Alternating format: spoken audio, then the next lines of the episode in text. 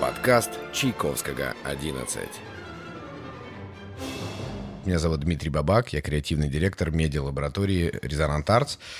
Сегодня у меня в гостях Эльдар Джафаров, креативный директор агентства HR-коммуникаций Braining Club. Я его, извини, буду называть Билап иногда. Ничего, отлично. По привычке. Сегодня мы поговорим с Эльдаром а, на тему креатива вообще в нашей жизни, в нашей работе.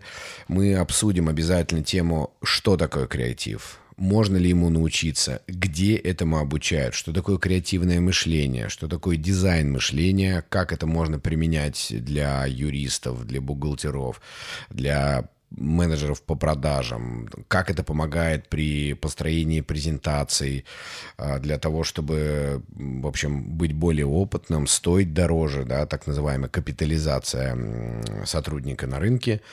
Также мы обсудим, а, кто такие подрядчики, как с ними работать, как работать с техническим заданием со стороны основного клиента, со стороны агентства, внутри агентства и внутри, например, продакшена. Мы обсудим также на наших примерах, как у нас это все работает, как изменился, в общем-то, мир за 10 лет, сколько работает э, Braining Club и Resonant Arts, как изменился именно мир клиента, какие приходят э, сейчас запросы и брифы, и за счет чего, наверное, он стал более цивилизованным, в котором мир, в котором стало комфортнее работать, комфортнее творить. Вот об этом мы сегодня и поговорим. Агентство делает работодателя привлекательным. Мне очень нравится этот слоган. Раньше это было просто ивент-агентством, но со временем компания стала делать больше, чем классические пиратские вечеринки и корпоративные пьянки. Эльдар разрабатывал креативные концепции для Тева, Mail, Яндекс, Авито, Баду, Эби, Мегафон. И, в общем, я, честно говоря, устану здесь перечислять, но важный момент – ты просил меня сказать, что вы даже, ты конкретно делал шоу в Кремле. Да, было дело. Билеты продавал у входа, помнишь? Да, я отвечал за билеты как раз. Я тоже был организатором усадьбы джаз. Продавал два билета. За 10 лет Эльдар разработал и провел более 300 крупных мероприятий. Друзья, это очень много. И больше пяти раз его проекты становились лучшими проектами года по версии его мамы. Эльдар пришел в Билап в 2010 году. Здесь еще интересное наблюдение, что Резонант Арts и Билап открылись вообще в разницу в один месяц. В один месяц, да. Где мы и где вы, понимаешь? Не говори. Вот. Ты пришел в качестве режиссера, и уже через пять лет ты всех подвинул, стал креативным директором, а потом всех скинул с лодочки и еще и стал партнером. Да, вот это хорошая история. Вот. Э, ну и, в общем-то, Ильдар мой близкий друг, с которым мы дружим с 10 класса, а работаем мы с тобой уже, в общем... 10 лет, получается. 10 лет, так что давай считать, что это разговор двух креативных директоров. Тире друзей. Тире друзей. Ну, если проекты будут, то друзей. Что такое креатив и можно ли ему научить? Ну, если по заученной такой, по, знаешь, как по э, словарю Ожегова, наверное, не, пойти. Не, не, давай по словарю Джафарова. По словарю Джафарова, хорошо. То креатив — это бесспорно придумывание чего-то нового. Ну, это само по себе разумеется, но при этом мы еще э, верим в, и поддерживаем, и пропагандируем такую часть недостающую, что это придумывание чего-то нового, но при этом имеющую пользу не только для того, кто это придумал. То есть любой креатив, он должен нести какой-то ответ, какую-то пользу, подсказывать человеку, что он должен сделать или о чем он должен теперь думать благодаря твоей какой-то креативной коммуникации, идеи, рекламному слогану, даже любому СММу. Креатив должен нести пользу людям. Красиво сказал. Вот да, вот и, такие мы. И ты еще какого-то неизвестного мне Ожегова? Но я имею в виду, что в любом случае, все, все мы прекрасно понимаем, что креатив — это вау, что-то придумать новое. Ну, ой, креативные ребята, они что-то придумывают новое. Да, можно придумать кучу новых идей, аппарат для облизывания пальца, который будет помогать тебе перелистывать страницы книги. Ну, нафига он сдался, если он mm-hmm. тебе не нужен, ну, как бы этот аппарат. Или любая идея, она может быть очень крутая, интересная, нестандартная, безумно дорогая или, наоборот, дешевая, но если от нее нет никакой пользы, то грош цена этой идеи. Она просто, в принципе, не нужна этому миру, не нужна целевой аудитории, не нужна пользователям. Соответственно, креатив может быть и сумасшедший, но он бесцельный, бездумный, без души, поэтому он не нужен. Ты знаешь, э, у меня в этом плане есть тоже такая теория. Я не читал твоих ожигов. Да. Я не знаю этого профессора. Это Ивентер, да? Да, знаменитый. Вот, да. Ну, я почитаю. А, я это называю, что креатив должен быть практичным. Вот на маленьком примере э, у меня есть очень крутой антикварщик Сергей, и он достает на всякие старые штуки. Вот он мне привез э, такую старую советскую, я даже не знаю, коробочку, и на ней написано «Тише, микрофон включен». Я видел ее при входе, она висит. Вот, да. вот это ключевой момент. По сути, ну, учитывая, что у нас здесь и студия звукозаписи, ее можно куда угодно повесить, и она будет такая, ну, типа, антуражненькая, классная. Но я так прикинул, что если ее повесить там в одной части, то это будет креатив ради креатива, просто прикольная штука. Если ее повесить там в Челауте, где мы сейчас сидим, то это будет тоже такая, ну, вот у нас есть, вот мы повесили. И в итоге я решил ее повесить при входе, во-первых, у меня все сошлось. Э, у меня еще был старый таксофон, ну ты видел, да, такой монетки куда да. пускать. И они по материалам похожи. И прикольно так смотрятся вместе. А во-вторых, при входе это было логично, потому что часто гости, когда приходят, они шумят при входе. А, например, может идти запись. Ну и в целом как бы обломно. Прикинь, мы сидим, работаем, кто-то заходит и там цирк Дюсалей начинает там устраивать по крику. Вот, и я тогда прикинул, что лучше туда это подвести, и, ну, в общем, подключить эту штуку, она светится. И теперь люди, когда заходят, во-первых, они, у них сразу ассоциация, о, типа, микрофон включен, ну, то есть какая-то важная сейчас движуха здесь идет, студия. Во-вторых, это вот практичный креатив. Вот. Да, потому что можно просто красивую сделать атмосферу благодаря старой табличке с угу. тише идет запись. А можно использовать ее по как раз-таки, наверное, и самый яркий пример, то, что ты сейчас записал, это как раз-таки применение дизайн-мышления, когда ты думаешь о пути пользователя и думаешь, как он должен себя вести, что угу. он должен увидеть, что он должен делать, и намекнув ему при входе, что тихо идет запись, человек заходит уже в студию звукозаписи, понимая, что здесь должна быть тишина, спокойствие, потому что здесь люди записывают звук, творят, думают. Это очень правильно. Можно ли тогда сказать, что я гений креатива? Нет, но... Но ты близок. Конечно, Дим, ну, безусловно. Ну, ничего, еще пару табличек и... Креатив. Что такое креатив? Это большое количество табличек при входе в твой офис. Можно ли научить э, креативить, и всем ли это вот реально подвластно? Мне в этом плане очень повезло. Во-первых, я учился режиссуре в университете, и у меня был очень классный мастер, который тоже меня учил, что нет ничего невозможного всего. Мозг — это лишь мышца, которую нужно качать, читать, впитывать знания, смотреть как можно больше, путешествовать и вот прокачивать свой мозг. Но когда мы уже начали работать, в Branding Club уже прошло, наверное, года 4-5, и появилась такая креативная школа, как «Икра», в которую мне безумно повезло, что я туда попал. У меня еще преподавал для меня такой очень важный человек в моей жизни Василий Лебедев. И вообще я встречался с людьми, которые все время говорили мне, что в принципе креатив — это математика, этому можно научиться, это можно расчленить, понять по частям и потом это использовать в совершенно разных сферах жизни. То есть и Василий Лебедев, и наш основатель Дмитрий Рафальский, и Леша Федоров, да и вообще очень много ребят из «Икры», все говорили про то, что это, это лишь э, математика. Ну, как бы, да, безусловно, нужно иметь к этому, наверное, какое-то направление, талант, желание, наверное, больше, вот, хотеть придумывать. Но, в принципе, да, креатив — это наука, которую можно понять, изучить, но потом в дальнейшем, как любую науку, ее нужно применять постоянно. То есть нельзя «сегодня я попробовал», классно придумал, потом год ничего не делаю, потом опять попробовал, так не будет работать. Естественно, это ежедневная работа, причем работа сложная, трудозаемкая, и времени отнимает много, и голова иногда начинает кипеть, болеть, и волосы стоят дыбом, потому что это постоянный мыслительный процесс, где ты через разные методики заставляешь свой мозг думать и смотреть на задачи совершенно по-разному. Так, как бы ты, наверное, не посмотрел бы в обыденной жизни, но вот используя всякие как раз такие методологии и методики, ты постоянно начинаешь что-то создавать новое. Это тяжело, но это очень интересно. Это очень захватывает и подсаживаешься даже немножко на такое креативное мышление.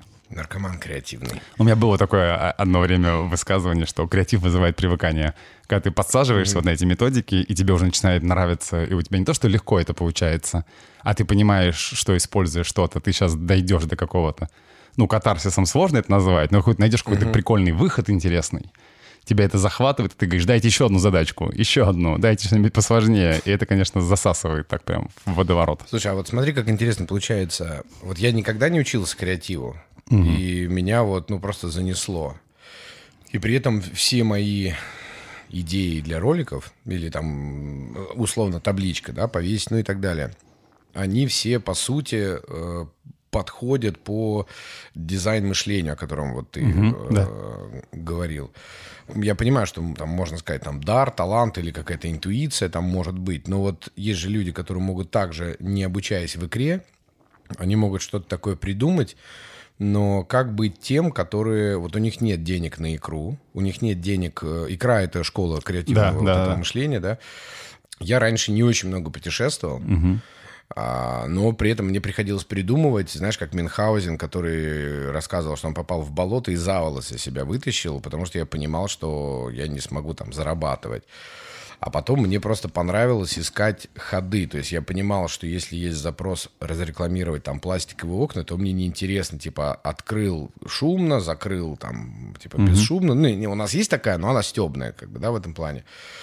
Представь, что есть понимание, что креатив — это некая математика. Если люди сейчас пойдут в икру или начнут там прям вот что-то читать, учить, не будут ли они очень шаблонно мыслить, а, придумывая креатив, и спустя там несколько лет мы увидим с тобой абсолютно одинаковые по подходу какие-то креативные ходы. Да ни в коем случае, это что? Не, креативные методики, вот, принципы подхода к придумыванию, они заставляют лишь тебя придумать что-то новое. То есть я знаю миллионы классных креаторов, которые, не используя никакие методики, придумывают классные, крутые идеи, крутые слоганы, отличные, отлично пишут тексты. Ну, то есть разрабатывают не то чтобы даже идеи для ивентов, а пишут сериалы, придумывают, книги пишут очень интересные, без всяких методик. И круто, классно, раз твой мозг уже настолько натренирован и столько уже выдавал плохого, неинтересного, что теперь он правильно умеет отсеивать в твоей голове автоматически уже какие-то крутые идеи, да круто, здорово, и продолжать в том же духе.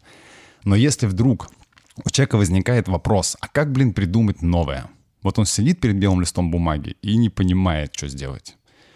У него есть бриф, хороший, плохой, неважно, какая-то есть задача. У него даже есть какие-то вводные, возможно, что было, что они хотят и так далее. Uh-huh. Ну, клиентам или целевая аудитория. И он не знает, что придумать. Вот тогда здесь нужны креативные методики. Если у тебя сразу родилась идея, бум, все, ты уже знаешь, что, как делать, да здорово, отлично, ты сэкономил кучу времени и готов сейчас все это уже расписывать и делать. Но если ты не знаешь, что нужно придумать, и у тебя ступор, ты не знаешь, с чего начать, не знаешь, за что зацепиться. Вот для этого и нужны вот эти разгоны креативные, которые помогут тебе сделать что-то новое. Давай представим ситуацию. Тебе нужно что-то придумать, у тебя белый лист перед тобой. Вот как ты будешь разгоняться? Ну, я, во-первых, откажусь от брифа. Не-не. Ну, ну так сейчас, наверное, такие азы, которые как раз вот и икра пропагандировала и вложила в меня очень много, и что мы теперь в своем агентстве прям ну, как бьемся за это. Это не всегда получается, естественно. И брифы бывают разные, и клиенты бывают, не мне тебе рассказывать, да. вообще простреленные на голову. Но тебе нужно сделать какую-то фокусировку вообще, то есть нужно найти, на чем ты будешь базировать весь свой креатив. В каких-то случаях, возможно, это целевая аудитория и ее какие-то инсайты. В других случаях это может быть... Можешь пояснить про инсайты? Ну, такие скрытые, скрытые боли и желания целевой аудитории, которые, наверное, он сразу не может сказать, ну, вернее, не хочет или скрывает, стесняется, не знаю, по, по разным причинам, но которые внутри него живут, и если ты разрешишь этот инсайт, либо ты разрушишь барьеры в этом инсайте, либо дашь человеку то, что его вдохновляет и нравится, то эта как раз идея станет для него полезна. Угу. То есть вот даже выявляя этот инсайт, найдя его в целевую, проанализировав целевую аудиторию, у тебя уже есть для чего придумывать. Любой бренд хочет что-то донести до целевой аудитории. Пытаясь это донести, он встречается с какими-то отторжениями, так назовем, мы называем это барьерами, что человек это не принимает, угу. или какими-то драйверами, что человека, может быть, вдохновляет, мотивирует, и он что-то делает. Угу. Поэтому человек совершает определенные действия, взаимодействует с брендом или не взаимодействует. Ну, то есть какие-то происходят у него отношения в любом случае с тобой, как с брендом. И вот если мы это найдем, что-то интересное, за что мы сможем зацепиться, какой-то очень интересный мотив или какой-то очень интересный барьер, то работая с этими уже вещами, мы уже можем придумывать идеи, которые в том-то и дело будут полезны этому человеку. Мы ему говорим, не бойся, смотри, здесь не страшно, и наш креатив будет разрушать его барьеры страха, условно говоря. Или, допустим, мы говорим человеку, мы начинаем работать его с мотивами и заставлять его усиливать их, показывать, что Это даст тебе еще больше, ты сможешь увидеть больше, ты сможешь путешествовать больше, не знаю, все что угодно. И тогда человек тоже становится, блин, молодцы ребята, они подсказали мне, как а, найти тур, который будет подешевле, или как поехать в ту страну, которую я никогда не думал о ней. То есть мне открыли новый мир. Uh-huh. И это, естественно, человека заставляет взаимодействовать с брендом. На твой вопрос, будет ли креатив шаблонным? Да никогда. Потому что сколько людей, столько у нас и мнений, и мозгов, и видений, и каких-то направлений, что одну и ту же задачу, один и тот же инсайт с одними и теми же, пускай мотивами, барьерами. Я придумаю одну идею, ты придумаешь другую. Лучше. Возможно, лучше. Возможно, Дим, не говори гоп. А если мы посадим сюда еще с тобой креаторов 5-6 и начнем еще вместе штурмить, помогая друг другу, докручивая mm-hmm. идеи друг друга, да это вообще будет ворох идей, от которых мы потом еще должны будем делать выбор, отстреливать да. их, выбирать из них. И в этом вся прелесть этого мира креатива. Я всегда боялся мозговых штурмов, потому что я боюсь, что всегда человеческое пересилит э, рациональное эмоциональное, вернее, всегда будет перевешивать э, рациональное, что я имею в виду. Э, каждым будет свое пропихивать. Не то, что может действительно нужно быть клиенту, а типа мое, чтобы меня написали в этих так называемых кредитс. Но вот поэтому есть креативные методики. То есть даже брейншторм, он есть, как идеальный регламент его есть. То есть в брейншторме, да, сколько бы вас людей не было, хоть 10, 15, неважно, у этого брейншторма должен быть определенный модератор — который всех возвращает в определенные рамки мира. То есть он говорит, друзья, стоп, вы уже, уже забыли про целевую. Друзья, не забывайте, наш бренд называется так-то. Вы уже ушли mm-hmm. придумывать вообще что-то другое. Человек, который помогает этому миру брейншторма и креатива не сходить с ума. Но э, немножко, не знаю, сейчас отойду от темы.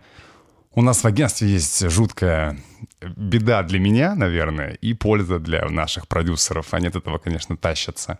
Когда у нас брейншторм, и мы сейчас очень часто привлекаем в брейншторм еще и продюсеров, чтобы мы вместе могли сразу придумать какие-то технические прикольные решения, угу. потому что не секрет, техника сжирает гигантское количество бюджета денег, и чтобы все это совпало.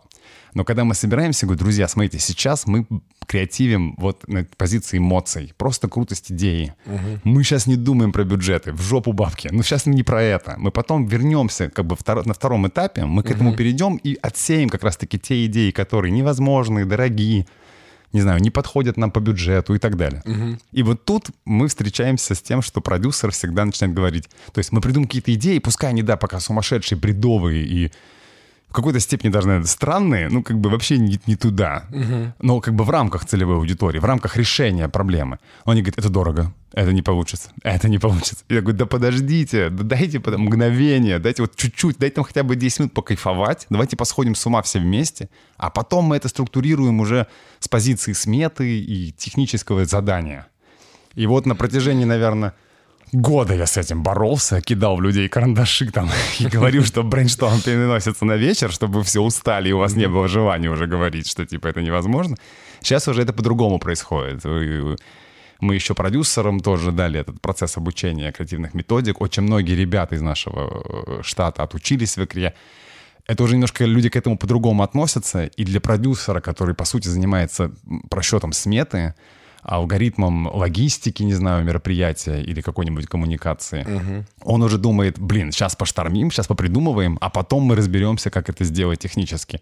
И это безумно помогает в брейншторме, когда нет человека, который говорит, не получится, не получится. Ты думаешь, блядь, да ну что ты пристал ко мне? Тогда, тогда уйди в другую комнату и сиди там. Да, и у нас все получится. И есть человек, который тебя все время ну, не позволяет тебе далеко уходить в такие, знаешь, дебри креатива. Ну, держит из... в рамках. Да, да, да, да, да, mm-hmm. да. Это тоже слушай, а вот методика. такой интересный момент по поводу, видишь, продюсера. То есть, по сути, ты привлекаешь э, стороннего человека. То есть, это может быть, там, я не знаю, условно говоря, э, твои родители или клиент. То есть я имею в виду люди, которые максимально вот в стороне. Но продюсер еще не максимально в стороне, он рядышком всегда. Ну, э, здесь вопрос в результате его как бы слов. Он приходит и начинает штормить по твоей наводке. То есть он говорит, да, Эльдар, окей, все, деньги не трогаем, придумаем, чтобы было круто. Вот у меня такая же история со многими клиентами. А, особенно с алкогольными брендами, потому что это, ну, придумать сейчас не просто рекламу, а сделать так, чтобы узнали о, про алкогольный бренд или там интернет-казино, или вот у нас сейчас есть идет обсуждение а, сделать целый подкаст для интимного салона, эротического массажа. Они же не могут тоже никак рекламироваться. И, ну, для меня это, ну, вот Можно вызов. сделать рекламу только на звуках. Это интересная и штука. Все. Черные экраны, только звуки. Идея, кстати, прикольная, я украл ее. Бери. Но... А, ну, нет, я к чему веду, что э, иногда это срабатывает, когда ты говоришь клиенту то же самое, что ты продюсером. Так, чуваки, давайте вот э, не с позиции законности или сколько это стоит, давайте с позиции это круто или не круто. А дальше мы уже будем думать, как это все подставить, да, вот сюда. И вот это тоже очень сложный момент, как, как убедить клиента, что ты, а, на его стороне, что вы должны преследовать не твою цель, а общую, и, по сути, э, вот давайте вот этот вызов бросим. Давайте сделаем так, чтобы о нас заговорили.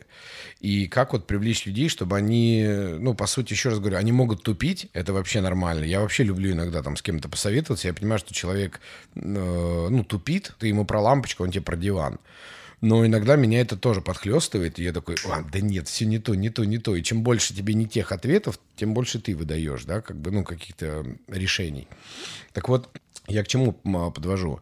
Вот получается, вы обучили ребят, мы-то не обучали э, в mm-hmm. никого, и ты же не можешь всех туда завести. Ты не можешь прийти к клиенту и вот смотрите карты эмпатии, вот смотрите дизайн мышления, а он будет с тобой вообще на другом языке говорить. У меня в агентстве, в моей семье, я даже так могу сказать, я всем пропагандирую креативные методики, объясню по нескольким причинам. А, я должен знать, как человек придумывает. Ну, в смысле, он мне не может теперь прийти и сказать, я не знаю, я весь день думал, у меня ничего не получилось. Дружище, извини, у тебя есть для этого все инструменты, иди и придумывай. Угу. Во-вторых, я всегда могу понять, от чего он отталкивался, когда придумывал эту идею, и, возможно, не идея плохая, а не знаю, плохой бриф, не тот фокус выбран, инсайт не тот. Угу. Ну, как бы не, не с того начали вообще. И нам очень легко-то откатиться назад, поправить что-то даже, не знаю, в брифе, иногда бывает, да, и подтянуть креатив уже на, ну, то есть так, знаешь, угу. фейковое такое подслияние сделать. Такое тоже бывает. Но как только мы только э, с Димой, с Рафальским отучились в икре... А сколько вы учились там? Ну, я учился на основном курсе это было 4 месяца, потом еще я там учился, на, ходил на разные интенсивы по сценарному, по э, сторитейлингу. Потом уже учился на как быть преподавателем, ну то есть как преподавать, а, как передавать сказать, знания. Ты, ты же преподаешь в икре. Да, теперь, О. да? Не так, не так училка, часто, училка. Не, не, не так много, да, но я из того хулигана в школе, который ненавидел учителей, теперь сам несу это немножко приятное бремя. Вот, и потом, в общем, когда мы закончили икру, мы почему-то решили, что нам нужно это говорить на каждой встрече с клиентом. Big idea, вот эти фразы, uh-huh. insight, драйвер барьеры, карты эмпатии. На что на тебя смотрит человек, которому вообще нафиг эти, эти слова не нужны. Его, в принципе, это сбивает с толку. Он вообще не понимает, о чем мы говорим. То есть мы говорим вообще на каком-то инопланетном языке. И, естественно, они нифига не понимают. И, естественно, реакция, что вы нас учите? Ну, типа, мы тут как бы сами HR-директора и маркетологи вас, сидим. Вас позвали не тер терминами? Конечно. да? Нам нужно просто решение. И в какой-то момент мы поняли, что, в принципе, это наша внутренняя кухня. Как мы там придумываем, что мы там анализируем, что мы там... Это наша внутрянка.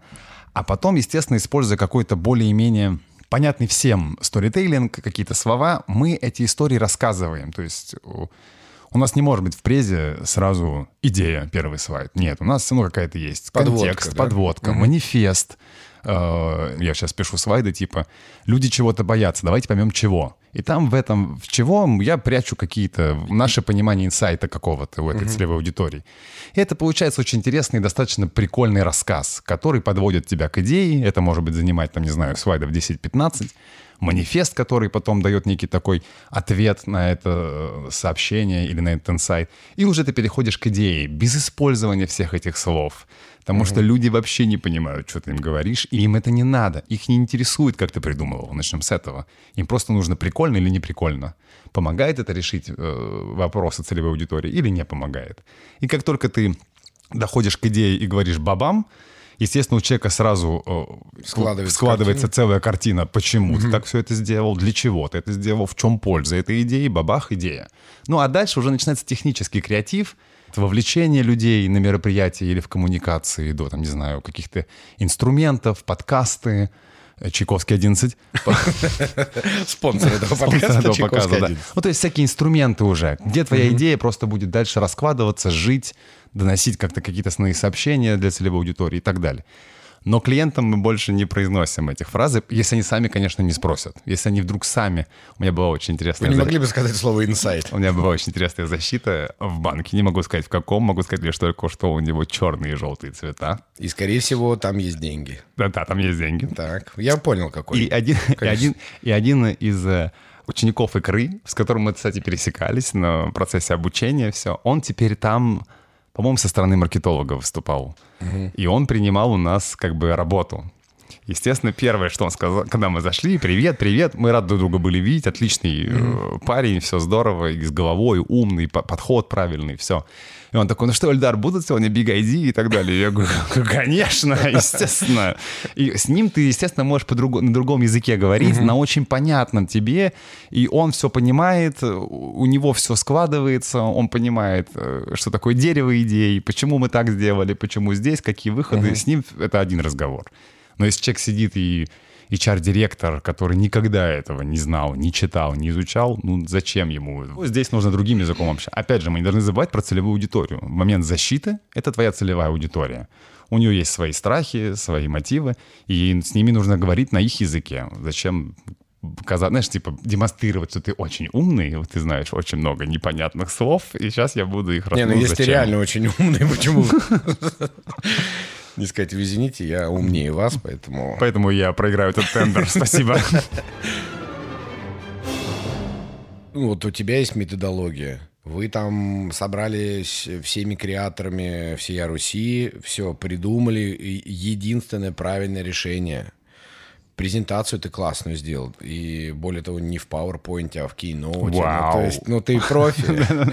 А, все это сделал красиво, все анимашки летают. И сидит клиент, какой-нибудь чепуш, которому, ну, в общем-то, ну, типа чего? Для него это не, не прикольно. Ты-то да. понимаешь, что его аудитория это скушает. Она скажет, класс, господи, мы такого не видели. Клиентам хорошо, то есть, вернее, потребителям хорошо, вам хорошо. Но сидит какой-нибудь маркетолог, HR-щик, э, кто угодно, который не считает, что то, что ты ему предложил, это чего-то стоит. Ну, мы же с тобой знаем самую популярную историю, мы продаем как бы воздух. Mm-hmm. Насколько книг, фильмов, стран, всего это, ну, пришлось посмотреть, почитать, изучить, э, ногами исходить а сколько белых листов заморать, угу. да, то есть никто не видит этого. Или там твой вообще момент, это же тоже относится к увеличению а, ценника. Ну, то есть угу. ты пошел в икру, ты заплатил деньги, ты потратил время там и так далее. Естественно, креатив уже стоит там не рубль, а там 10 условно. И вот тебя нанимают, прям 10 рублей тебе уже платят. И в итоге, вместо того, чтобы предложить классную какую-то идею, рекламную кампанию, ну, грубо говоря, бюджет там 50 лямов, да, ну, копейки. Вот. А, это ерунда. Да, это даже не деньги, мне даже неудобно. Вот 50 лямов можно там, ну, провести там условный корпорат классический, а можно растянуть на год. И человек говорит, не-не-не, мы за раз, типа, это спустим, мы пригласим всякие классные группы, а, вот как вот с такими быть и э, как вот у вас сейчас, э, если, во-первых, у вас такие клиенты, и как вы вот с ними взаимодействуете, когда вы понимаете, ну, это полный прострел, вы это сделаете, клиент потеряет деньги, KPI какой-то не отработается, и, возможно, даже это удар по репутации и испорченная рука. Ну, то есть ты что-то попытался, изобразил там Монолизу, а тебе просят там кентавра в итоге нарисовать. Вот как вот вы работаете вот с такими сложными клиентами? Если честно, Дим, никак. Ну, как бы эм, у нас есть определенные подходы к, эм, так скажем, разным архетипам клиентов, но ты не всегда знаешь внутренний мотив клиента. То есть, возможно, ты ему предлагаешь, по твоему мнению и по мнению твоих коллег на тему целевой аудитории да, этого клиента, uh-huh. там, целевой аудитории и ты ему говоришь, вот так будет правильней, вот так будет интересней, мы больше охватим людей, мы больше донесем до них определенных, там, не знаю, сообщений, мыслей и так далее. Но ему это не надо. Возможно, у него вообще другой мотив, у него вообще другая задача. А как тогда выцепить эту задачу? Вот тут уже, конечно, это работа, наверное, аккаунта и, возможно, работа уже агентства с этим клиентом. Но невозможно выиграть все. Начнем с этого. Ну, как mm-hmm. бы, и, возможно, и не надо выигрывать все. Какие-то клиенты, у нас прям уже есть такое понимание, Вот Розалинка наша, э, э, у нее очень есть классная фраза. Розалинка — это маркетолог ваш. Да, да, да, да, это директор по маркетингу агентства Branding Club, угу. и сейчас она возглавляет вообще команду Branding Brands. Это команда, которая занимается разработка HR-брендов, коммуникации, вот такая прям э, правильное построение HR-брендов компании. Uh-huh. И она сейчас возглавляет этот отдел, и вот там очень правильно она нашла такой, такую запятую в отношениях между нами и клиентом. То есть какие-то клиенты говорят, давайте вы нам разработаете HR-бренд, все здорово, все прям мы вас хотим, вы такие классные ваши кейсы. И вроде бы, что, классно, какая-то там mm-hmm. серия, количество миллионов ты можешь сейчас заработать, но Розалина говорит, нет, мы не будем с вами работать, у нас с вами разное понимание вообще мира. Ну, как бы мы не сработаемся, не получится. Mm-hmm. Не то, что мы отказываемся из-за того, что мы такие крутые, важные, мы, вы, вы нам не подходите, нет, ни в коем случае. Просто у них задачи другие у них подход другой. И у нас немножко иначе строится коммуникация с людьми, с целевой аудиторией. Мы думаем реально о людях, насколько это будет полезно. Мы спорим иногда с клиентом. То есть у нас был очень классный момент, когда мы говорим прям «нет», мы будем настаивать вот на этом решении, потому что мы знаем, что так будет лучше, так будет интересней. И клиент говорит, нет, ну наши люди, у нас так, такие условия, там, не знаю, технические, мы все работаем в определенной там системе, в определенной какой-то там программе, это не получится. Я говорю, да почему не получится? Давайте сделаем, ну, те же самые подкасты, как мы тоже одной из компаний продавали. Я говорю, ну, блин, это же вообще друг... Uh-huh. В iTunes все, ты просто ссылочку человеку отправляешь на почту. Причем здесь ваш SAP или там, не знаю, Teams, где вы работаете и так uh-huh, далее. Uh-huh. И мы прям настаиваем иногда. Иногда клиент, конечно, с нами соглашается, перебарывает, наверное, себя, прислушивается, и от этого, конечно, рождается чуть больше доверия к нам. И тогда уже нам легче с такими клиентами уже взаимодействовать. Иногда не получается, и мы делаем так, как нам говорят иногда клиенты. Ну, это же их мероприятие, это их компания. И раз вам видней, ну, значит так.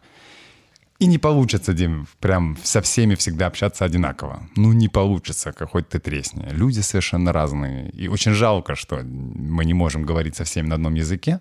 Угу. Ну, в этом и, и скажу тебе честно, благодаря тому, что есть клиенты, до которых очень сложно достучаться, я придумал, и креаторы у меня придумывают очень интересные подходы, как донести идею. То есть э, у нас есть такая система погружения человека в твое, в твое инфополе. То есть постепенно mm-hmm. в WhatsApp ты клиенту выкидываешь определенные кейсы, определенные дизайны, определенные ссылочки, иногда даже фильмы, Mm-hmm. Советую посмотреть их вечером, чтобы создать некое такое одинаковое мировоззрение у нас а, с тобой. Интересный ход. А да. после этого я прихожу с идеей и говорю, помнишь, тебе кейс скидывал? Она такая, да, вот помнишь, как они прикольно взяли и перевернули вообще совершенно по-другому задачу и пошли от обратного. Она такая, о, да, это было прикольно. Я говорю, а что, если мы поступим так же? И уже рассказываю нашу концепцию. И она уже понимает, почему, как это может быть. У нее уже есть видение, что так уже кто-то делал, это не страшно, это не больно, и да. уже это немножко по-другому работает. Но опять же, не со всеми так ну, получается. Это такое, получается, органичное, ну, типа фильм «Начало», да, Inception, когда ты органично вкладываешь идею в голову, да. и она сама Да, начинает там расти.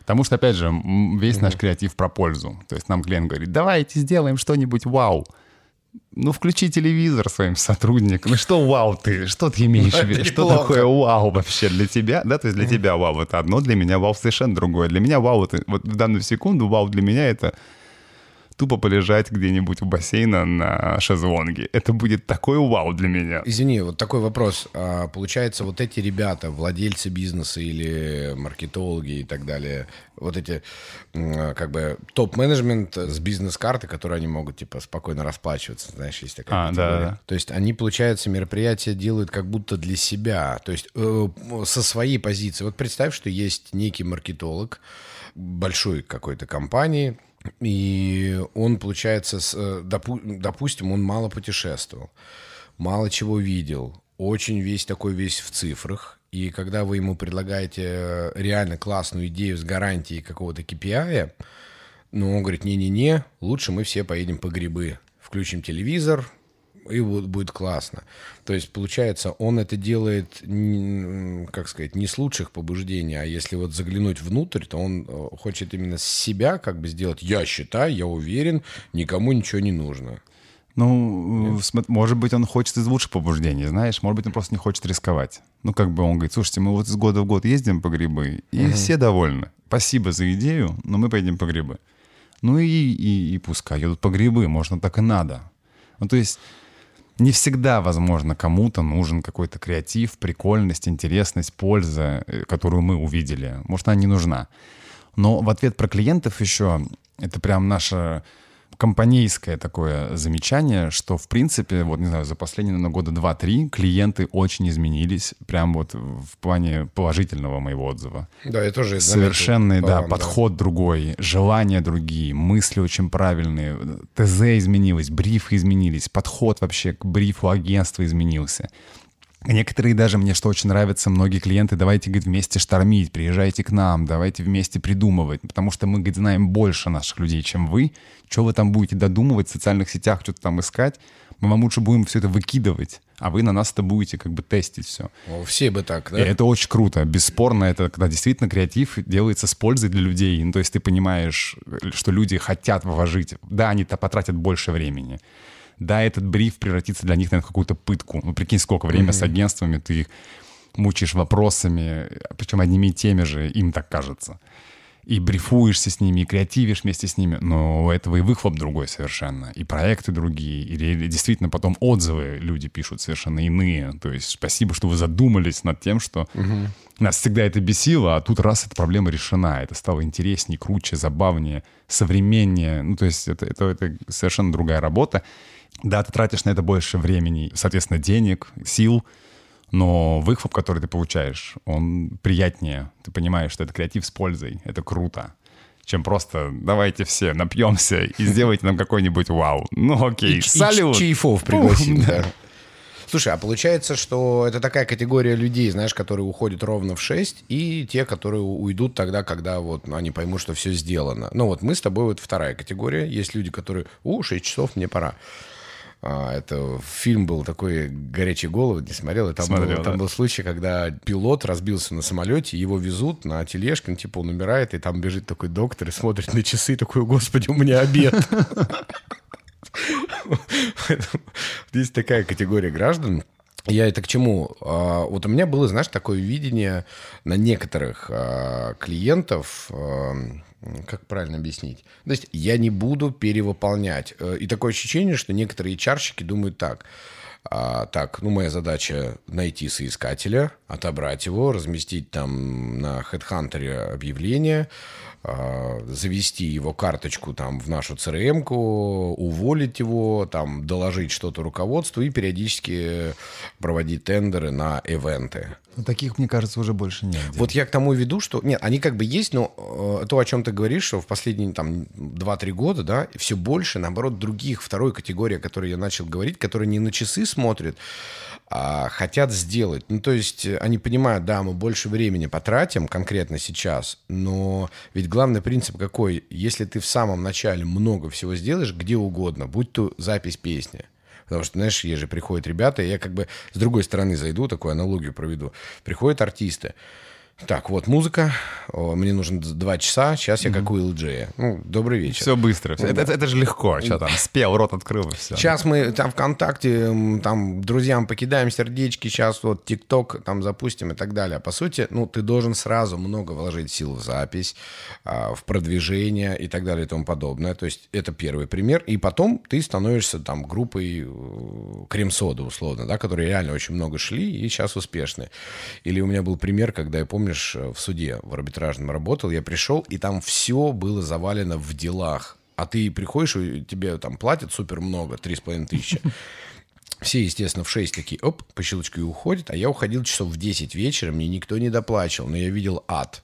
То есть эти дела ты э, в руку брал шило и протыкал, Э, ты еще должен был, знаешь, отчитать 150 страниц, потому что в этих томах по 150 страниц. И, короче, ты все это вручную делаешь. Там большая, в общем, волокита была, но я к чему? Я месяца за три или за четыре разобрал весь отдел. У меня не было ни одного. Знаешь, ну ты заходишь на, в жейки старые, uh-huh, помнишь, как uh-huh. там куча-куча вот этих до потолка.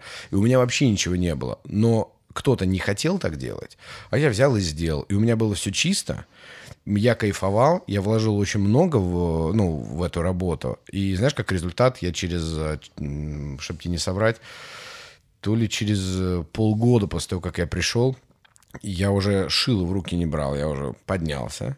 И я был старшим по всему отделу нашему. Я другим тоже занимался всякой волокитой, но э, я имею в виду, вложи в себя сразу много, э, вот как вот на работе, вложи какое-то количество денег в свой потенциальный хит, вложи много сразу в какую-то HR-историю, да, там, угу пошторми вместе с креаторами, там, это изучи, пошли ту информацию, и ты увидишь выхлоп. Потому что все же гипотеза, нет же стопроцентной истории, что вот так вот выиграет, вот здесь меня повысит и так далее. Но я как бы закончу мысль mm-hmm. логичная, что вот у меня в этом плане пошел наркотик, то есть много всего сделать, я много всего попробую, и помимо того, что я там буду опытный, я, по крайней мере, буду сидеть со спокойной душой, но я попробовал.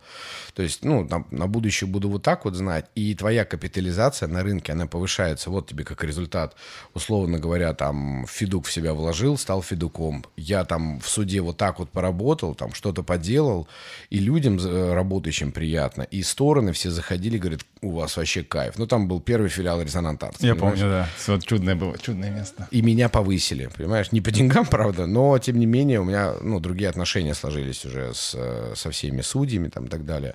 И то же самое вот у хороших брендов, вот не называя, наверное, имен, да, вот у вас есть э, несколько таких больших, mm-hmm. вот где и они со своей стороны, если так конкретизировать, одна фармакомпания какая-то, uh.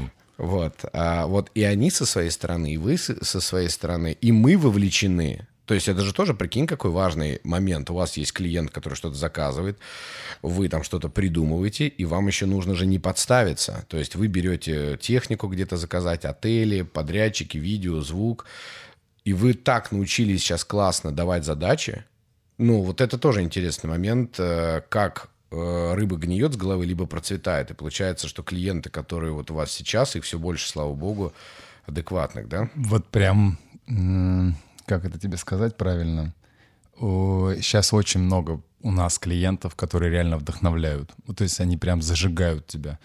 Любая какая-то даже на первый взгляд нереальная задача, непонятная или, не знаю, маленький бюджет, но очень большие желания и амбиции что-то сделать — но как они брифуют, ты видишь, как, как они, для них это важно, что они тоже готовы с тобой вместе в этом окунуться с головой. И пускай гипотеза, пускай, возможно, ошибка. Ильдар, а что если мы придумаем еще 100 идей? И они так это все говорят, так поддерживают, помогают. И словом, и рублем, что ты реально, не знаю, иногда, иногда у меня было, что сутками вообще легко. Ну, как бы я, меня самого драйвит, и ком, команду драйвит. То есть все, все заряженные, с хорошим подходом, с уважением, с пониманием, что это не то, что мне надо сделать, а мне хочется это сделать. И таких клиентов, правда, все больше и больше, этого только приятней. Реально рынок становится немножко... Ну, рынок, наверное, как плохое слово, но я думаю, все понимают, да, угу. вот э, вообще все этой... Сфера. Сфера, сама, да, да, сфера угу. ивента. Но ивент — это как бы только одна там сотая.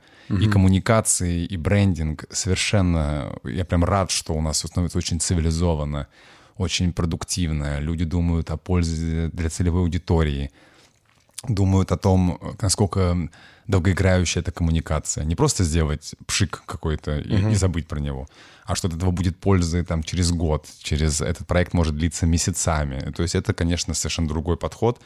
И это очень интересно, это реально круто. А с чем это связано? То есть вот смотри, а, когда мы начинали 10 лет назад, угу. это был, ну, такой рынок умственно отсталых. Понимаешь, там... Э, В какой-то степени. О, пиратская вечеринка, да, там Сукачева пригласи, там сейчас тусанем. А потом вдруг в какой-то момент пошли ценности, пошли какие-то интересные посылы. А, ну, это я говорю по тому, как мы обслуживаем, что мы там готовим, да. Какие вы идеи предлагаете? И вот да, ты сейчас что-то сказал, я прям реально так задумался, что реально уже пару лет прям, ну, в основном адекват mm-hmm. какой-то идет. А с чем это связано? Ведь не пришел же какой-то Медведев и сказал, так, теперь все... Э, все адекватные. Все адекватные. До этого неадекватные. Вы уходите, теперь выходит. Да нет, я, слушай, это сложный вопрос. Да просто люди меняются. Очень много молодых сейчас приходит на позиции HR-директоров или там в отдел коммуникации, кто отвечает за это все люди действительно сейчас же очень круто, онлайн-обучение, то есть вообще, в принципе, учиться стало очень модно и прикольно, что тоже очень здорово, то есть я не знаю уже, наверное, ни одного клиента своего, кто после работы еще где-то не учится. Ну, неважно, не, не обязательно креативному мышлению, вообще, в принципе. стратегии. Там, вот я знаю, что у Нетологии, по-моему, сайт называется, Нетология. Не, ну, я понял, да. Онлайн-обучение. Нетология, да, что-то да, такое, да. Там, по-моему, сейчас все, и это так круто. Пускай, да, это, возможно, тебе не понадобится сегодня или завтра, это, это процесс обучения. Но даже то, что человек что-то узнает новое, узнает э, про целевые аудитории, вообще про digital. Наконец-то это слово стало не просто словом, а оно mm-hmm. приобретает какой-то э, процессы внутри меняются. И чем больше человек поглощает, естественно, тем быстрее он начинает думать о что вообще я здесь делаю, чем я занимаюсь, а как мою работу сделать эффективнее, как сделать правильнее и так далее. И я думаю, это все как раз помогает и нам, и клиентам. Знаешь, есть большая проблема. Я терпеть не могу онлайн-образование. Сколько я не пробовал чего-то делать. Понятное дело, что я — это я, есть другие mm-hmm. чуваки. Но мне кажется, есть самая глобальная вообще проблема в онлайн-образовании. Знаешь, какая? Ты через 10 лет с одногруппниками не встретишься. Вот это беда. Это... Но одногруппники, это же связи. Слушай, у меня есть э, один друг, который учился там в МГУ, по-моему, да? Угу. И у него, я тебе скажу, там такие ребята. Ну, это МГУ, я думаю. Ну, слушай, э, вот я недавно встречался со своими одногруппниками. 12 лет прошло с нашей последней встречи. Несколько чуваков судьи. Я, я на юриста учился, я просто, если кто-то, ну, если кто-то не знает, как будто я там звезда величины. Нет, ну то есть я учился на юриста, э, хотя это логично, что я в суде работал. Вот, э, люди стали судьями, кто-то адвокатами. Это неплохо. Но перебью тебя, э, у тебя ценность обучения другая, видишь? Для тебя ценность — это связи. Ну, нет, к примеру, нет, нет, нет, кроме, нет, нет. Кроме, кроме основной, да, основного процесса угу. обучения, тебе еще важны связи. Мне пофигу вообще. Ну, мне лично, мне. Я, конечно же, тоже иногда пользуюсь. Вот я там в игре поучился, у меня действительно немножко круг моих знакомств расширился в плане креативных директоров. Да даже то, что совета ты в, спросить. в банк пришел, вот черно-белый, где деньги лежат. Да. Вот. Э, даже там ты встретил чувака. Не да. факт, что тебе это помогло выиграть. Мы... Нет, проект заморозили. Ничего, да, не, пофигу. Это же... Но сам факт. Видишь, я о чем говорю? Вот это человеческая коммуникация. То есть здесь же невозможно... Ты можешь делать 300 гениальных презентаций. Ты же их никогда не отправляешь по почте. Ты же должен сам приехать и презентовать. Личный контакт — это очень важная штука. Ну, просто... Одно дело, извини, онлайн-корпоративы, как вы сейчас проводите, да, э, концерты там и так далее. Но это как бы вот на безрыбье и рак рыбы. Как бы давайте хоть так как бы потусуемся. Ну, и... не скажу, опять не, же, не, не, какие... Я, я говорю про одну из частей. Угу. Во-вторых, это нормальная реалия современного мира, да. И во-вторых, онлайн-образование, я же не против, я говорю, это прикольная штука, то есть, ну, никуда ехать не надо. Это знаешь, как я раньше ездил все время стричься, а потом, когда сделали э, парковку там по 380, я говорю, добрый вечер, Гарик, давай-ка ты ко мне, пожалуйста. И теперь он сюда приезжает. Ну, то есть я имею в виду, чем старше ты становишься, тем больше на тебе ответственности, тем меньше ты хочешь куда-то ехать. Поспорю с тобой. Смотри, пока был этот великолепный карантин, угу. я решил э, пройти курс на тильде по созданию сайтов а. онлайн всю эту штуку. И там очень маленькие уроки записаны все угу. на видео. Очень все просто, легко, действительно очень интересно, и почему бы и нет. И там есть общие встречи по обсуждению домашних заданий и так далее. И там я познакомился с двумя дизайнерами, с кем мы сейчас на фрилансе работаем. А как ты познакомился? Ну, то есть там, там же есть какая-то группа, чат. Я вижу, что эти ребята сделали на тильде. А, я вижу, это что... вот так вот происходит? Да, я вижу mm. жесть, которую я сделал по сравнению с их. Ну, как бы я думаю, о, прикольно, классный. Опять же, спросил, типа, привет, как тебя зовут? Есть ты в Фейсбуке? Нет, конечно же, есть, где, ну, где ему еще быть все мы там, я говорю, он говорит, я вообще веб-дизайнер, вот сейчас просто тоже на карантине продолжаю учиться, развиваться. Mm-hmm. И вот он нам сейчас эти как раз вдвоем, они нам сейчас делают платформу одну онлайн для одного из клиентов, и отлично все. Ну, как бы эти возможности есть. А я просто не знал, что вот еще группа, да. я об этом не думал. Это другой момент, да, здесь можно тоже э, контачить, тогда это круто, что, ну, есть такая возможность, то есть я имею в виду, важно не уйти от человеческой коммуникации Конечно. В, такой супер сплошной digital.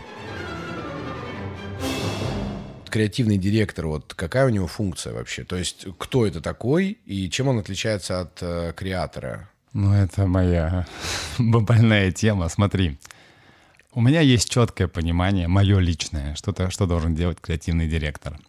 Оно, в принципе, не противоречит миру рекламы, там, коммуникации и так далее. У тебя в команде есть определенное количество креаторов, в том числе у меня еще и дизайнеры. Такая большая команда у нас достаточно. У нас нет отдельного креативного отдела в агентстве, у нас кроссфункциональные команды, то mm-hmm. есть есть эм, head of group, ну, в общем, главный за команду, угу. и под его управлением есть продюсеры, проекты, креатор и дизайнер.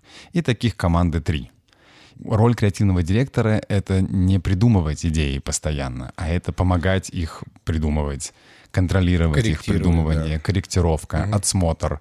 Я очень часто сейчас езжу на брифинги э, с клиентом вместе с аккаунтами для того, чтобы больше понять, что люди хотят, чтобы помочь креатору при старте, пока он пишет одну из концепций.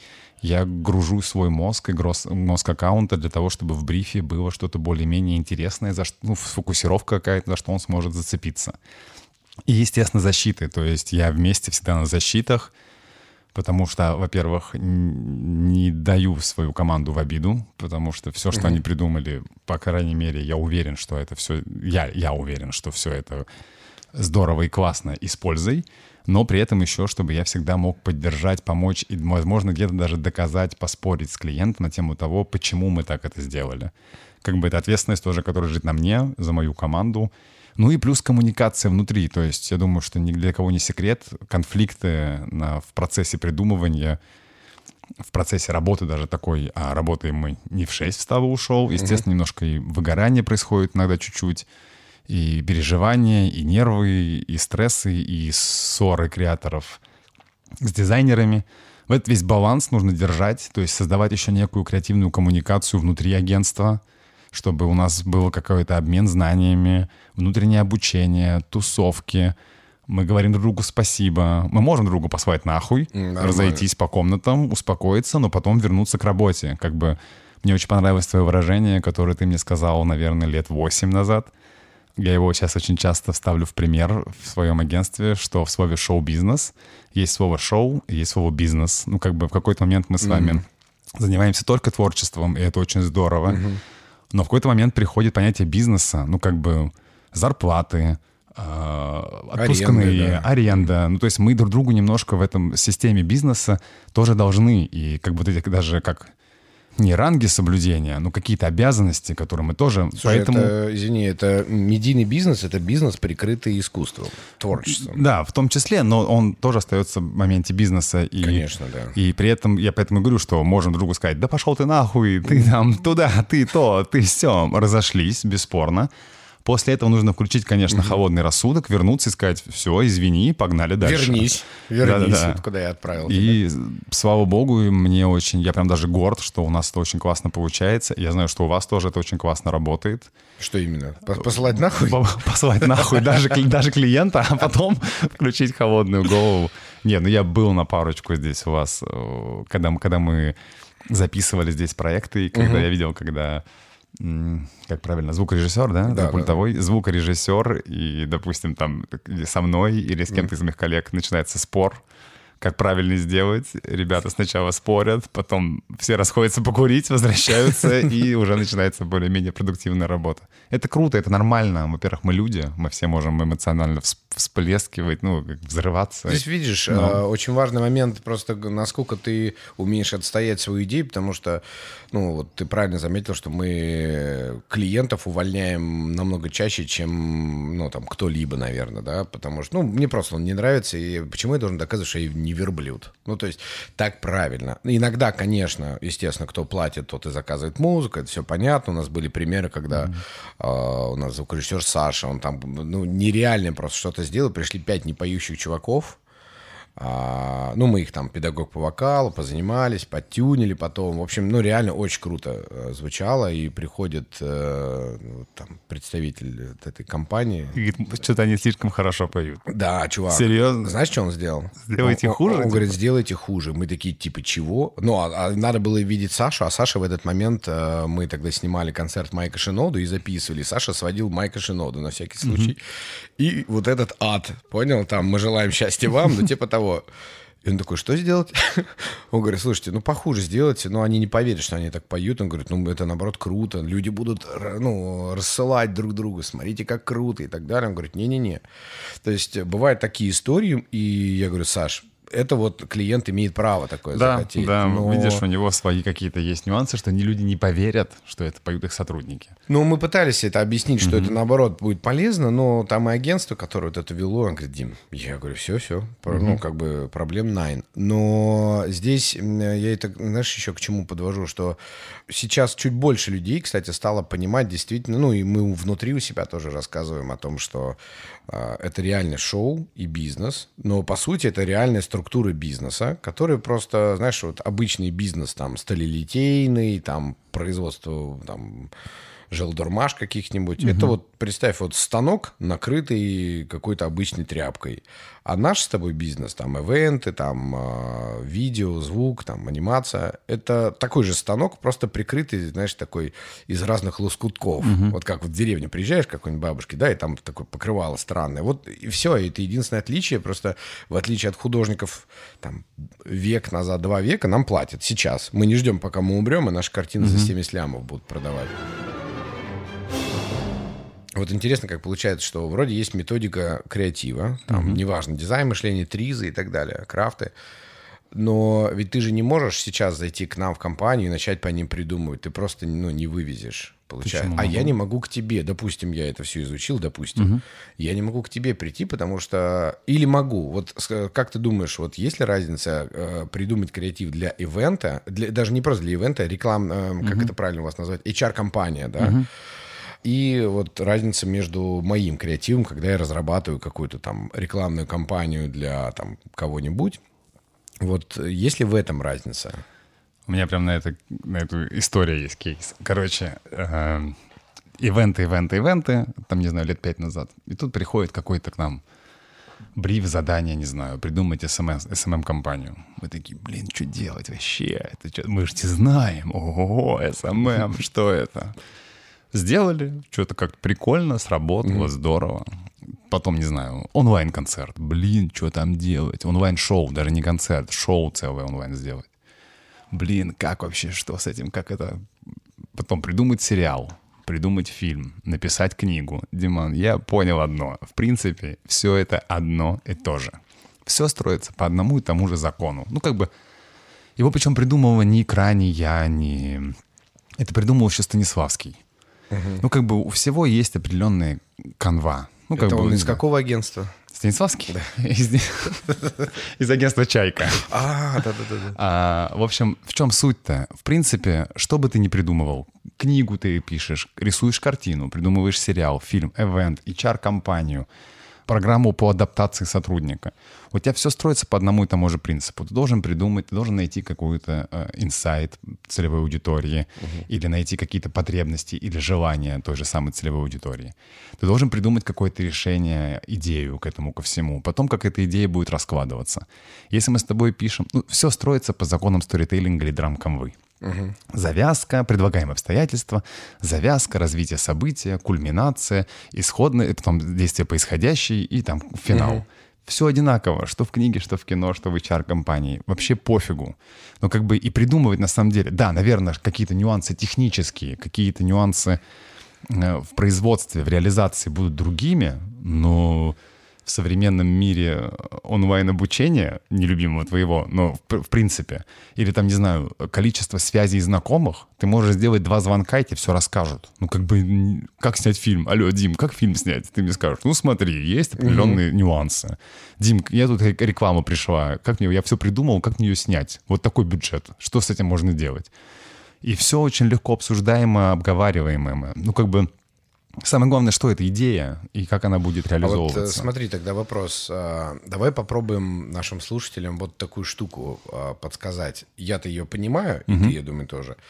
Вот э, там дизайн мышления, то есть я напомню, это когда ты что-то придумаешь, чтобы было удобно конечному потребителю, ну и тебе комфортно это реализовывать. Ну, да, ну, да, очень да. по-простому, да вот такой дизайн мышления, оно же тебе может помочь не только ивент придумать, э, рекламную кампанию придумать, ролик или и так далее и тому подобное. Вот есть люди, у которых есть категорический ступор, как делать презентации. Это мой любимый. Я сам 10 лет назад просто ну, там, потел вообще от осознания, что мне сейчас придется что-то, там, презентацию делать. Mm-hmm. Ты открываешь этот тогда еще PowerPoint, думаешь, господи, там, что это вот, ну, поставить и так далее. Вот обучение в икре, например, да, обучение вот этим методикам, вот как оно может помочь вот в этих... И может ли, на твой взгляд, э, помочь для того, чтобы делать презентации? Просто вот представь, что я менеджер по продажам, мне нужно взять классные какие-то проекты угу. и понять... Вот мы недавно с таким столкнулись, когда а, один из сотрудников, он вообще не понимал, как что вставить. То есть он берет там вот этот факт, а его можно ярче подать, потому что клиенту неинтересно увидеть, что э, мы здесь отвечали за съемку, там вот за это и за это. Я говорю, нет, чувак, я говорю, это вообще, ну, последнее. И так понятно, что мы это сняли. Но куда интереснее, что мы это сделали за два дня, и любой адекватный человек поймет, что на это нужно там недели минимум, а мы за два дня вот это показать. То есть как мы решили проблему. Вот это, ну, потому что человек не знает этого проекта. Вот э, как ты думаешь, вот как можно научить человека делать презентации, понимать их принцип, драматургию? Слушай, ну это... Можно ли? Да, можно и зайца научить курить. Ну, я серьезно говорю, вообще никаких не вижу проблем, потому а что... А икра поможет вот в этом? Да, ну как бы, конечно. Смотри, икра не раздает волшебные палочки. Угу. И, не знаю, не целует тебя в лоб и говорит, теперь ты, аллилуйя, теперь ты можешь идти угу. в мир рекламы. Да ни в коем случае. Тебе реально дают инструменты, которые помогают тебе твой креатив привести в логическое обоснование и донесение информации. Все очень четко, все очень понятно. Как прикольно вот Димка Рафальский наш говорит, представь, что ты едешь с Грефом, и у тебя есть э, 7 этажей. Расскажи идею. Все, вот здесь и сейчас. У тебя есть 7, с первого по седьмой этаж, он едет в свой офис. У тебя есть 7 этажей, чтобы рассказать идею. Лаконично, понятно, все без вопросов, чтобы не осталось ни запятых.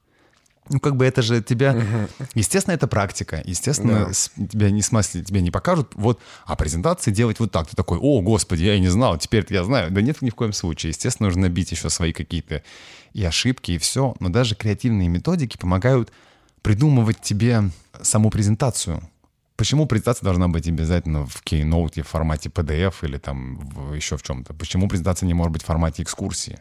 Когда ты приходишь к клиенту в офис, одеваешь на него наушники и говоришь, сейчас мы прогуляемся по вашему мероприятию. И делаешь ему аудиоэкскурсию по мероприятию со звуками, с песнями, А где же с ты эмоциями. запишешь эту экскурсию? А, Скажи, где же я запишу? Наверное, в Резонант Артс. Ну, к примеру, да? Или почему не может быть презентации угу. прямо на, на площадке, когда мы говорим клиенту, поехали с нами сразу на площадку, где вы хотите делать мероприятие, и мы вам там все покажем, как все будет происходить. Даже когда ты продумываешь слайды и этот сторителлинг, рассказ, ну это же чистый истории книга.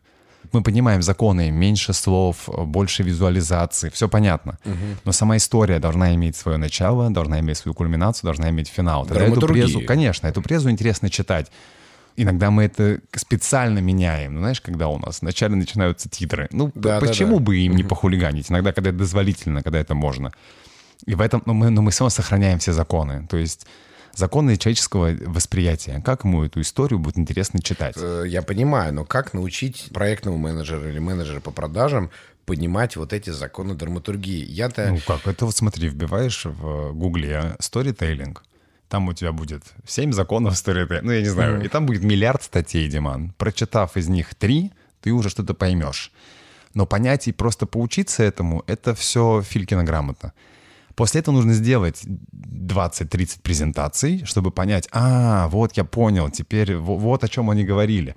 А потом еще взять и своему коллеге это, эти знания рассказать, потому что в процессе передачи mm-hmm. информации ты ее больше понимать начинаешь. Ну, естественно, дальше практика. То есть э, то же самое, что касается креативных методологий. Просто их знать — это, ну, я, мы рады за тебя, знай. Их нужно применять, причем применять каждый день. Их нужно довести до автоматизма. А, ты ездил на механической коробке передач? Или только сразу автомат у тебя был? Ну, чуть-чуть прям вот, чтобы Ваня посидел вот буквально. Те, кто поездил. ездил на механической коробке передач, те помнят, как ты садишься первый раз, и у тебя совершенно отключается, то есть ты не видишь, и лично было так у меня, то есть ты смотришь в лобовое стекло, но ты там ничего не видишь, потому что в этот момент у тебя, ты думаешь, так, выжать сцепление, включить этот передачу, отпустить сцепление, нажать газ, ну то есть слишком сложный алгоритм для угу. первого раза. А когда это уже на автомате, ты уже едешь, слушаешь музыку, разговариваешь с человеком, параллельно куришь, пьешь кофе, включаешь дворники, и все у тебя происходит на автомате. И вот любую креативную методику, методологию, угу. любой э, закон сторителлинга, естественно, нужно доводить до автоматизма, если ты этим занимаешься. То есть это нужно доводить до совершенствования в применении. То есть я не могу сказать, что сейчас мы сидим с коллегами в офисе и такие, ага, давайте, по тризу, и вот начинаем с нуля. То у нас уже это на автомате в подкорке мозга сидит. Угу. Мы это быстро начинаем применять. Я всегда ребятам своим говорю, что чем больше вы изучаете, не ждете волшебную палочку угу. от икры или от меня, вы должны повышать свою капитализацию. Даже вот мы говорили с одним из ваших угу. клиентов, там одной, так сказать, компании фарма, и мне тогда тоже понравилось, что мы синхронно как бы мыслим, да, в этом плане, что чем больше ты знаешь, чем больше ты умеешь, капитализация твоя выше. Ты Конечно, можешь подойти да. к руководителю и сказать, «Э, слушай, я вот... Или руководитель сам это заметит, или ты сам придешь, э, слушай, плати мне там чуть больше. А, во-вторых, ты становишься более универсальным. То есть, грубо говоря, там ты работаешь официантом и одновременно умеешь там делать э, дизайн мышления, что-то такое делать, да. Карантин, закрываются все кафе, ты говоришь, не проблема умею вот это, вот это, вот это, но недостаточно, вот ты же сейчас на тильде там поучился, mm-hmm. несколько уроков, ты же теперь не пошел делать тильды сайты, не, ты не, просто да. сам принцип понял, как Конечно, это делается, да. нашел дизайнеров и так далее.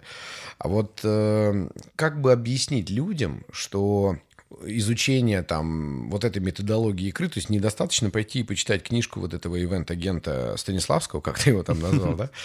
А, ведь, ну, реально почитает какой-нибудь менеджер Станиславского, он же вообще ничего не поймет. Он единственный будет... Ой, читал Станиславского недавно, ну, который не верю, говорил, знаешь? Ну, то есть... Перечитывал ты Станиславского. Перечитывал. Из раннего. Я, например, покупаю э, и заказываю переводы всякие, вот есть такой сайт masterclass.com, да, там Хан Зиммер, композитор, режиссер. Ну, потому что это твоя профессия. Не, Тебе не, это не, очень важно. Да нет, слушай, какая профессия? Я же не профессиональный композитор. Я так, мне, ну, во-первых, Хан Зиммер это легенда, и я такой, господи, ну, вот он живой, я могу его mm-hmm. послушать, как Бах или Бетховен и так далее. Так вот, а, я к чему веду? А, я их а, слушаю, и, ну, там тоже угарная штука, там тебе тоже выдаются полуобучение, тебе выдают всякие, ну, там, какие-то PDF-ки там заполнять. Ну, я, в общем, понятно, ничего не делаю. А, я как был троечником, понимаешь, так и остался. Ну, типа, я заплатил бабки, я теперь должен стать умным. У меня такой принцип, понимаешь? Да, все правильно. Вот. Но в чем э, прикол? Там под каким-то мастер-классом, раньше, по крайней мере, так было, у Ханса Зиммера куча комментариев. Самый популярный комментарий, угадай, из какой страны? Из России, конечно же. Правильно. Причем кто-то на русском пишет, а Хан Зиммер знаменитый вот этот... Э, Носитель русского языка. Самое угарное. Хуйня. Я думал, он покажет, как он пишет музыку, а он там, знаешь, а он реально сидит и рассказывает, чувак, там такие есть лайфхаки. Угу. И он, ну, там, для примера, то есть люди ждут, э, так, значит, открой программу, как ты компьютер включаешь, там, как вот это делаешь, где ты провода вот эти купил, вот, ну, вот ошибка людей. Uh-huh, uh-huh. А там есть, э, знаешь, штука, которая мне очень понравилась, это к вопросу, кстати, о креативе, как интересно, ну, казалось бы, э, можно креативить, придумывать музыку, но надо же еще сделать так, чтобы твоя музыка все-таки оказалась потом в фильме. И вот Ханзимер э, рассказывает очень, очень крутой пример – это вот как он вообще ведет мастер-класс. Ты же не смотрел, да, эти Ты мне скидывал, но я ну, поленился, понятно, поленился. Ну, вот ты и тупенький. Я учился другому в этот момент, а, наверное. Продавать билеты в Кремль. Продавать. А, и там, ну, а, такой вот эпизод короткий. А, он говорит, вот ко мне приходит режиссер, рассказывает мне идею, показывает какие-то там аниматики, что-то, в общем, про будущий фильм. И погружает меня в атмосферу. Я говорю, понял. Потом он уходит на год э, и идет снимать. И у него за это время там меняются продюсеры, бюджеты, mm-hmm. что-то отваливается, меняется команда, он перемещается по миру, там поснимал, там часовые пояса. Короче, башка э, отлет mm-hmm. делает.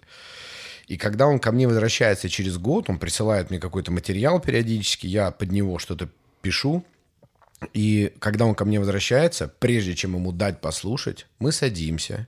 Я воссоздаю ту атмосферу, в которой мы тогда общались год назад. А, показываю ему какие-то свои э, зарисовки, которые во время встречи делал. И напоминаю ту отправную точку, которую он мне дал, чтобы он вот этот год такой назад типа вернулся. И тогда мы начинаем говорить с одной позиции. И вот это, ну, мы уже да. говорили, да, сегодня тоже про этот метод. Ну, просто как интересно, ты можешь смотреть мастер-класс и вот это выцепить, а можешь думать, так, там, Ableton или Logic он там включает, mm-hmm. работает. И тоже такой опасный принцип. Таким людям, ну, уже не помочь, естественно, поэтому, в общем, я посмотрел, думаю, окей. В целом, в общем, э, вот это все обучение, ты считаешь, что оно не поможет при каком раскладе? Условно, икра, э, мастер-классы, вот эти вот видео, да, которые мы переводим. Э, ну, переводим, я имею в виду, мы для себя mm-hmm. внутри там mm-hmm. распространяем. То есть оно поможет только, если ты хочешь что? Стать умнее, чтобы потом больше зарабатывать? Или просто, о, я сейчас посмотрю и буду больше зарабатывать? Да Тупо. нет, цель человека меня вообще не интересует. Ну, как бы кто-то, наверное, идет учиться для того, чтобы действительно больше зарабатывать.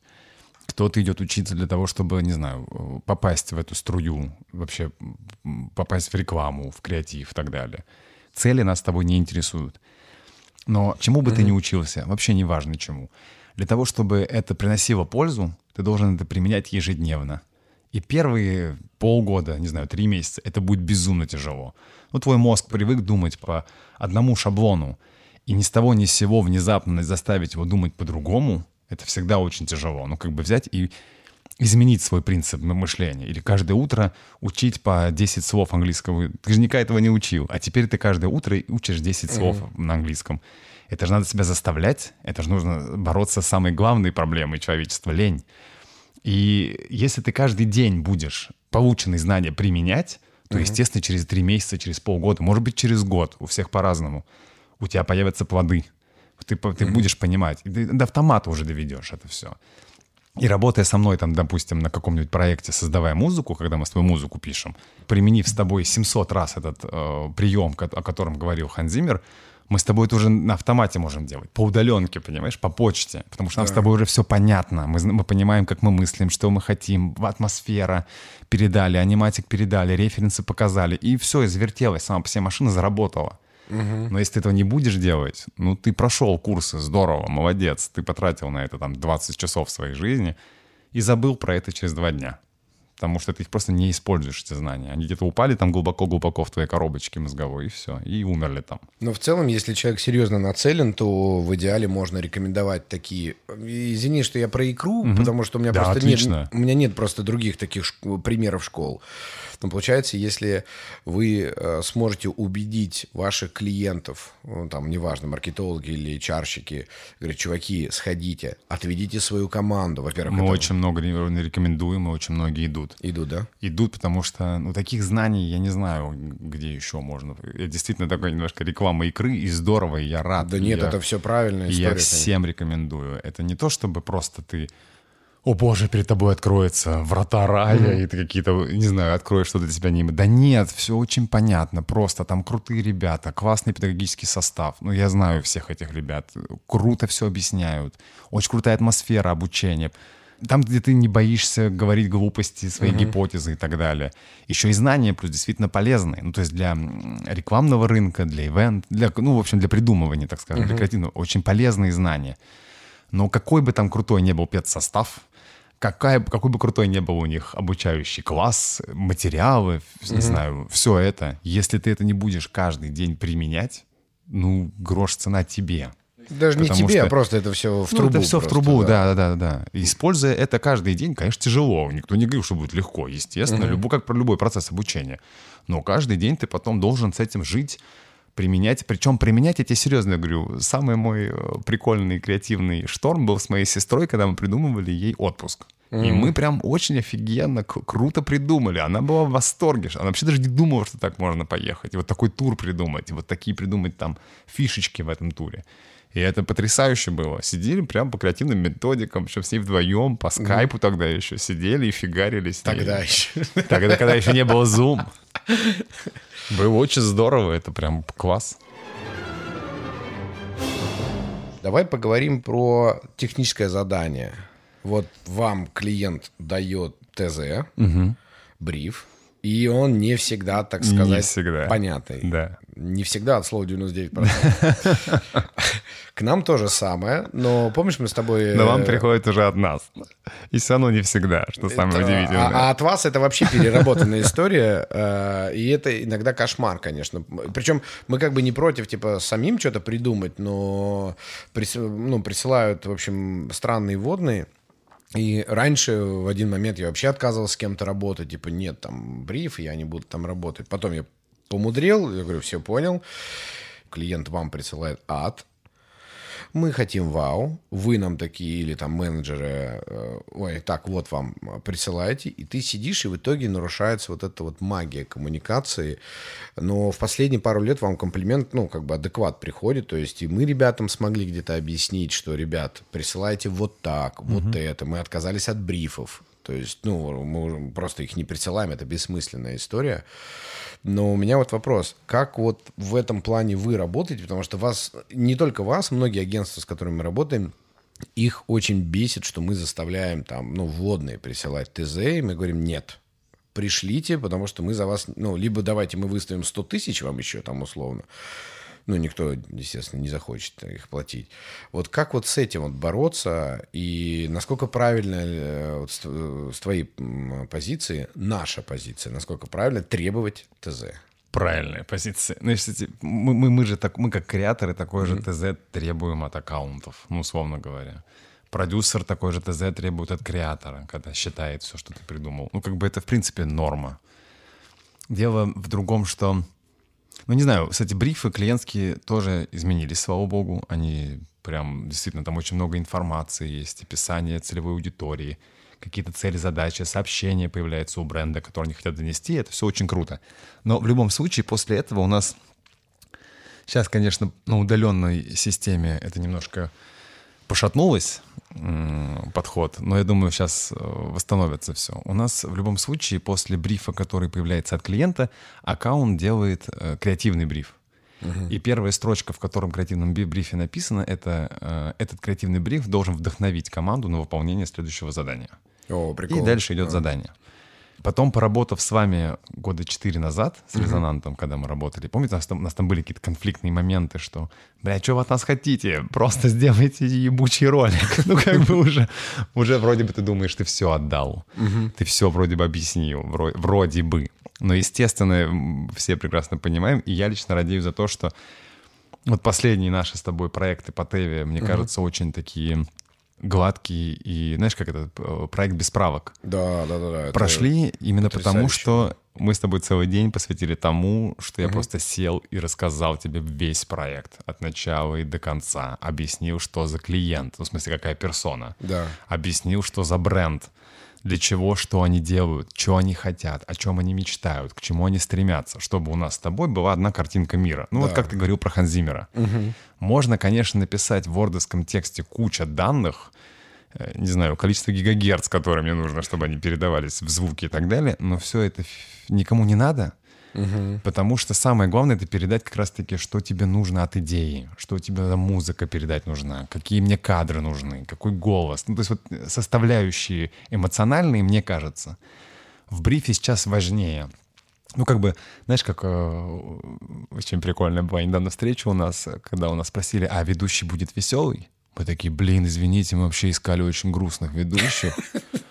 Прям вот всю подборку сейчас можно выбросить, потому что мы брали специально те, кто на похоронах работают. На поминках. На поминках. Они такие, да, я говорю, ну, ну это само собой разумеется. Ну, как бы, ну, в смысле, ну, конечно. А видео будет красивое? Нет, у бога. Ну, как бы... Да, но дальше возникает вопрос, что такое красивое? черно-белое документальное кино о Великой войне и о трагедии. Это тоже очень красивое видео с позиции Дня памяти.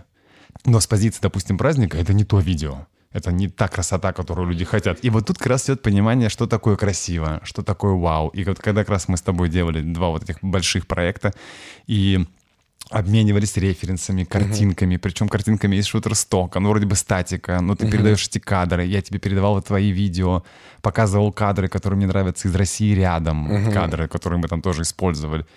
И все, мы с тобой в одной, грубо говоря, атмосфере вот этого да. проекта. Uh-huh. Потом мы, мы пришлем тебе размер экрана, в каком кодеке, как что должно быть. Это уже дело десятое. Угу. Но есть и другая сторона ТЗ, когда мы с тобой, допустим, снимаем э, видео о мероприятии или делаем кейс где четкость, логика и механика, наверное, логистика гораздо важнее, да, чем да, да. креатив. Угу. И вот их просто нужно грамотно как бы делить эти ТЗ.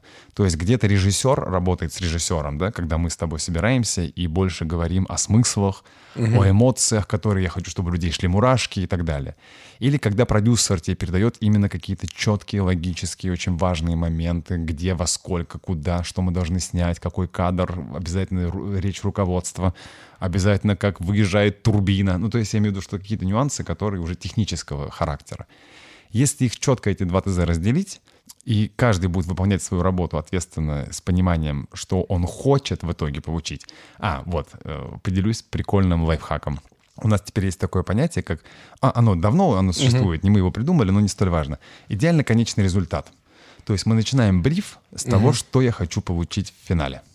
А, интересно. Ну, как бы моя идеальная преза, в которой угу. будут отрисованы все сцены, аниматик, не знаю, кадров, где будет показан два голоса диктора на выбор. А еще лучше, чтобы голос диктора записал уже текст, который он будет uh-huh. произносить. Вот если я тебе описываю, возможно, ты скажешь, Ильдар, извини, но за три дня мы все это не успеем сделать. И как бы это стоит еще денег записать диктора. Ну, по крайней мере, мы поймем, от чего отказаться. Да, например. я говорю, окей, а что мы успеем? И мы с тобой начинаем что-то вырезать, но при этом у нас с тобой формируется картина идеального мира, которая, а, будет удобно для защиты, uh-huh. для продажи, для донесения каких-то атмосфер для клиента уже. Знаешь, это очень классная штука. Я бы, знаешь, а, хотел бы вот этот блок подрезюмировать. Последние там, условно, года четыре а, у вас все более адекватные клиенты пошли, вам комфортней, у нас такие же пошли, от вас, ну и от угу. других агентств тоже, конечно, но от вас максимальное количество адекватных реально запросов приходит. Я думаю, что это как следствие того, что вы продаете клиентам пользу, то есть пользу конечному потребителю. И, наверное, это, переш... скорее всего, это перешло и на вас – и то вот я тоже у нас э, всем говорю об этом, про пользу, о за, ну, забота. То есть, когда я делаю презентацию, я забочусь о человеке, который ее будет читать. Угу. Допустим, я ее отправляю. Потому что он не в курсе, что мы делали. Моя задача сэкономить его время, энергию, не взбесить его какими-то длинными там всякими словами. Вот о чем мы уже говорили. Угу. Больше визуализации, меньше слов. Вот этот сторитейлинг как бы выдержать, да, красивые заголовки. То есть я забочусь о человеке. Если я делаю стандарты, я забочусь, я могу спросить у него потом, тебе понятен был этот стандарт? И в итоге вот мы с э, Паштетом, вот первый выпуск uh-huh. наш, да, сервис в бизнесе, ведь это же, видишь, и здесь тоже соприкасается. То есть если я хочу, чтобы со мной, э, как бы сказать, чтобы я не волновался за то, как работает моя команда, я должен быть со всеми одинаково приветлив. Уборщица, она делает очень важную историю, понимаешь, а некоторые там не здороваются и так далее. То есть даже вот мне кажется, если с этого начать заботу и пользу у uh-huh. людей, уборщица, администратор, и, там аккаунт, не аккаунт, вот все абсолютно должности – необходимо очень четко понимать, что эти люди, они работают на благо твоей команды. Если ты хочешь, чтобы уборщица, например, хорошо убралась, вдохнови ее убраться. Не думай о том, что ты ей платишь деньги, она теперь... Разбросай мусор. Я Очень креативным образом. Поэтому а, вот даже отсюда это идет. И плюс, возможно, мы с тобой вот как раз находимся в той а, струе, что ли, да, когда и клиенты подросли, и вы подросли, и мы подросли. И теперь мы мудрее можем а, как бы получить вводные. То есть, когда там даже ты мне звонишь, говоришь, Диман, есть вот такая задача, там тот, тот, пятый, десятый. Я сам за тобой записываю, сам же для себя делаю вводный бриф, присылаю тебе например, Эльдар, я вот так понял эту задачу, я прав, ты говоришь, ну, либо да, либо нет. И в итоге не срываться там на меня, да, надо. Я не про тебя конкретно, угу. а в целом. То есть ты должен понимать, так, надо вдохновить. Я хочу, чтобы этот человек с удовольствием работал. потому что он не будет работать просто за деньги, он э, должен, ну, прям вот включиться, находить материал, не спать вместе с тобой сутки не потому что платят, а потому что, ну, все, как бы вы так вот работаете. И вот это тоже, видишь, как интересно пересекается с сервисом. То есть недостаточно просто там заплатить уборщице, мне там что-то придумать тебе, а когда у вас есть забота, и когда ваши менеджеры, уже продюсеры, я не знаю, в должностях путаюсь все время, они приходят, и вот у них уже, это комплимент тебе, наверное, даже, да, и всему Белабу, что они приходят уже с заботой, они понимают, что я не в теме вашего проекта для какого-нибудь условного Роскосмоса, да, то есть я не знаю, что они хотят. Э, для понимания, раньше запросы. Слушай, нужен ролик, сколько стоит? Э, помнишь, я тебе картинку присылал? Привет, э, нужно, нужно праздник провести, какова цена? Привет, а что за праздник? Не твое дело, цену назови. Поэтому вот раньше было очень популярно вот так. Сейчас, слава богу, уже приходит, ребят, смотрите, вот клиент. Ну, справка о клиенте даже у нас такая mm-hmm. есть внутри. И, ну, это очень здорово, когда все заботятся друг о друге, когда клиент там что-то присылает, хочет, э, вот, вот вы можете, вот у нас есть идея, сценарий вот снять. Я смотрю, как это делается, я просто на диктофон делаю демку, я сразу понимаю, о, хрон больше, чем uh-huh. ТВшный, например, там не 30, а 40 понимаю, что та идея, она расписана, она глухая, я быстро э, подсобираю все так, чтобы клиент осознал, как будет выглядеть реальная идея. Вот хрон, вот озвучка, вот примерная музыка. И в итоге я за это не беру деньги, потому что ну, это бессмысленно намного больше смысла и кайфа, если ты покажешь клиенту с заботой, что, чувак, тебе вот это не надо, сделай вот так, ты сэкономишь здесь, здесь, здесь, и ты начинаешь, ну вот, креатив должен быть практичным как раз. Mm-hmm. То есть задача не просто выпотрошить из клиента деньги, а получить столько, сколько ты стоишь, столько, сколько стоят услуги, но подходить к этому еще как партнер. Представь, что я там партнер Белабы или mm-hmm. Тевы, и вот когда вот все вот так вот начинают мыслить, то есть не типа мне KPI, бабки, а, как бы сделать это полезно, как бы я бы хотел это сделать, чтобы и, и круто было, и чтобы я без штанов не остался. Вот мне кажется, это очень важный принцип и у подрядчиков, и у клиентов, когда вот на взаимоуважении вот так вот, знаешь, все строится. Да, я согласен, полностью поддерживаю тебя. Это очень важно. И вообще, я надеюсь, что скоро рухнет мир богемы клиентской, угу мир богемы, ну, он уже исчез, креатива, и мир... Э,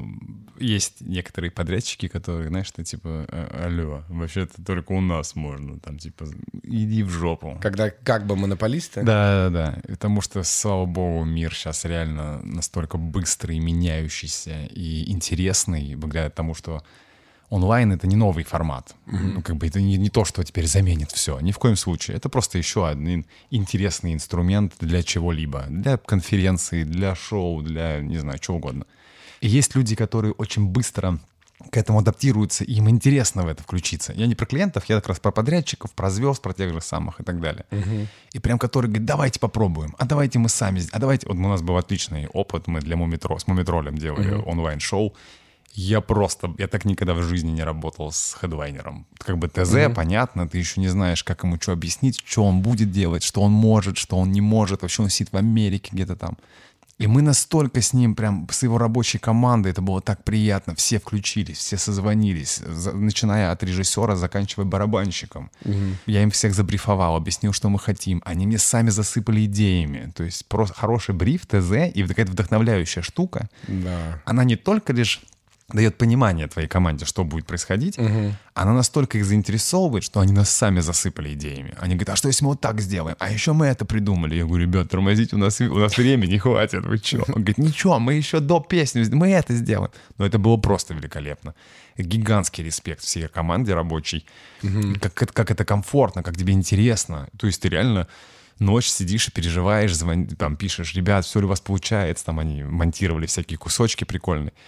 И ты переживаешь за них. Ты столько, ты, ты видишь это рвение, эти горящие глаза, и ты начинаешь думать, блин, все ли хорошо, может чем-то помочь, хотя чем ты поможешь? Ты на карантине здесь, они в другом доме сидят, ну как бы.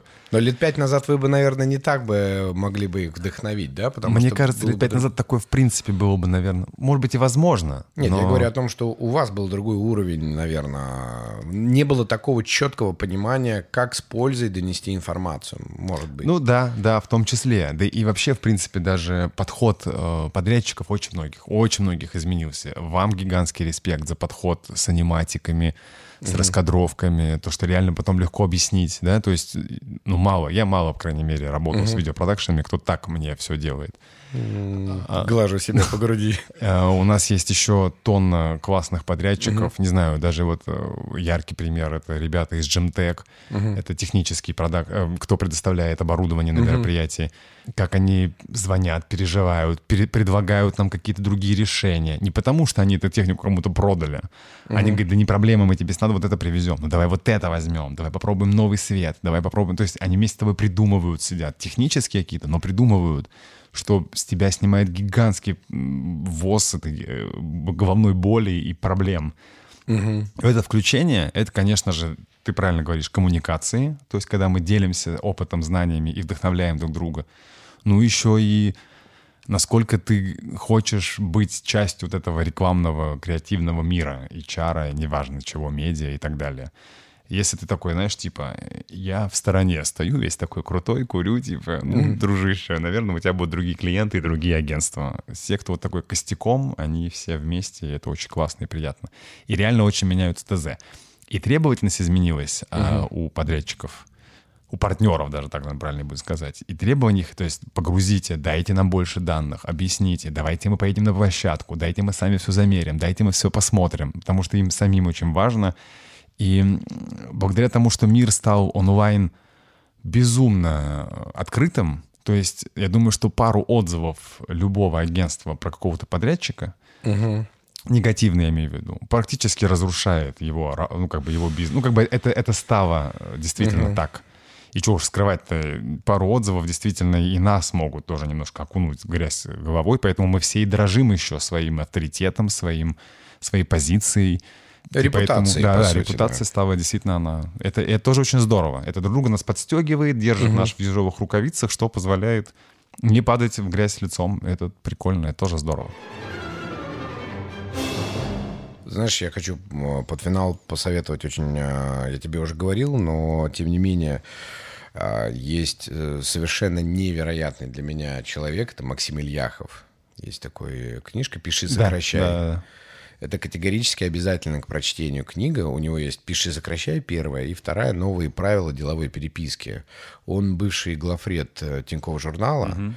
Он, по-моему, придумал, э, ну не по-моему, а реально он придумал вот язык коммуникации, госуслуги, МФЦ, вот этот вот нормальный человеческий язык, это придумал Ильяков. И вопрос э, найма такого главреда, да, ну просто редактора, не в том, чтобы тебе, вот как многие буквально воспринимают, пиши, сокращай. Ага, коротко написать. Хрен. Буду сокращать слова. Соц... Буду сокращать, буду сокращать. Короче, нет. А у него принцип в заботе. Я всем сотрудникам, у нас обязательная книга к прочтению, как только человек приходит на работу, есть даже вот корпоративные книги, mm-hmm. вот я купил специально. Слушай, я когда ее прочел и понял принцип, я тебе клянусь, я стал больше зарабатывать. Если говорить с точки... Мы говорим не только про шоу. Сейчас немножечко было похоже на это. Ты, э, если тебе не нужно это... Если ты не хочешь зарабатывать миллион, миллион? выключай этот подкаст. Я стал больше зарабатывать. Но Слушай, серьезно, а, я стал, знаешь, как, а, как я стал, блин, как же это слово подобрать? Ну, другой язык, легче Слушай, к прочтению, да, донесение идей по-другому строится, проще, легче, хотя мне, те же самые мысли. Слушай, у меня стали более качественные деньги, вот так я тебе скажу. No. Ну, то есть... Э, вот тебе э, пример. Я, это я только первую книжку тогда прочитал. Mm-hmm. Ну, новые правила деловой переписки как бы тоже круто, но просто я, то, что там написано, я и так так живу, работаю, там, ну, я не пишу доброго времени суток, ну, mm-hmm. и так далее. Но книга колоссально полезна. И там смысл как раз в том, чтобы людям было полезно ваше действие. Он на примере текста, но это относится, ну, в общем-то, ко всему. Презентацию ты делаешь, ролик рассказываешь. И вот мы как-то стоим э, с клиентом. Э, нужно было сделать ролик, э, отчет за пять лет работы администрации одного подмосковного округа. И отчет, я говорю, а это куда? Он говорит, это Воробьево угу. губернатор Московской области. Я говорю, о, неплохо. У меня первое, я откуда-то и зачем-то знал, что он очень большой визуал. Mm-hmm. Ну, знаешь, она как-то пришла информация, и ты в, в, в, ну, в такие моменты себе говоришь, на кой хер я вообще это знаю, типа, ну, почему? Потому что, ну, я и Воробьев вообще вот э, разные ребята. Ну, в смысле, никак не, не соприкасаемся. Я знал, что он очень большой визуал. Во-вторых, я прекрасно понимаю, кто это такой, что этот отчет, он должен быть очень коротким. Ну, и вот мне клиент говорит, да, слушай, есть всего минута. Я говорю, а, то есть пять лет в минуту как бы уместить, и это еще должно красиво выглядеть. Естественно, время было типа вот неделя, Угу. А, но пока мы все это придумали, согласовали, у нас там осталось, там, чтобы не соврать, ну, дня три, по-моему, четыре. И я думаю, ого, добрый вечер. Но прикол, знаешь, какой был? Он говорит, да мы сейчас сами тебе сделаем отчет. Я говорю, а что у вас там за история? Я причем не собирался брать заказ. Угу. Я вообще не думал, что это заказ, просто она так что-то ляпнула. Просто такое. решили обсудить, сколько сделал Воробьев за пять лет и уместились да, лет в минуту. Не, не Воробьев, а именно администрация а, ага. вот этого, ну, Домодедовского округа, чего уж там скрывать. И я говорю, а что там будет? И она что-то мне говорит, ну вот, там, там что-то, короче, столько-то денег, там, ну, классика жанра, mm-hmm. знаешь, mm-hmm. когда ты читаешь и не понимаешь вообще, о чем вообще речь, вот это согласно федеральному законодательству, там, статья. И где-то внизу, знаешь, там, отвечаем на ваше сообщение, нет. Как бы, оно при этом А4 весь заполненный. Я не помню ее ответы, но главный мой вопрос был какой. Я говорю, слушай, Юля, а я говорю, это не пройдет. Я говорю, потому что губернатор будет смотреть глазами пользователей. Вы же это тоже в Инстаграме будете. Угу. Такой, и чего? Я говорю, а какая польза жителям от этой информации? То, что вам там выделили триллиард чего-то там, э, и вы потратили, люди будут как на это смотреть? Понятно, воры mm-hmm. в карманы запихнули. А я знаю, ну, лично всю администрацию, ну, и главу там, и вот эту вот девочку, ну, девушку, которая мне давала, э, максимально честные чуваки. Ну, то есть mm-hmm. им, им вообще не до воровства, они вот такие вот поколения новых управленцев, mm-hmm. да, как мы говорили. Я говорю, вы наоборот должны показать жителям-то что от этого триллиарда. Ну, я условные цифры mm-hmm. какие-то говорю. И он такой, я об этом не думала. А я, чувак, это благодаря Ильяхову, я понял, что мы должны сказать, что а, в бюджет поступило за 5 лет там триллиард рублей. На эти деньги мы смогли отремонтировать 700 домов, 800 дорог, ну, да, построить школу. Школ. Да, да. да, я говорю, это и пропаганда нормальная, и по факту это отчет, и губернатор увидит, какие вы молодцы, и жители увидят. Короче, вот этот практичный креатив, mm-hmm. да, то есть мы не просто ролик выпустили шаблонно, а всем было классно. И успели. И вот Ильяхов как раз, вот еще раз говорю, он учит не просто просто писать коротко. Он э, говорит о том, что когда вы что-то пишете, думайте о том, какая в этом плане забота. У него еще есть, кстати, классный сайт, и я тебе могу потом прислать его блог угу. Максим Ильяхов, я ее читаю. Плюс у него есть классная штука «Говорит государство», называется, и он дает рекомендации пиарщикам госструктур всяких, угу. ну, которые любят писать вот таким угу. языком страшным. И еще визуал, не помню, как называется, я тебе потом пришлю, и он говорит про оформление, как оформлять э, тильду твою, там, э, чтобы с текстом, короче, это дружило.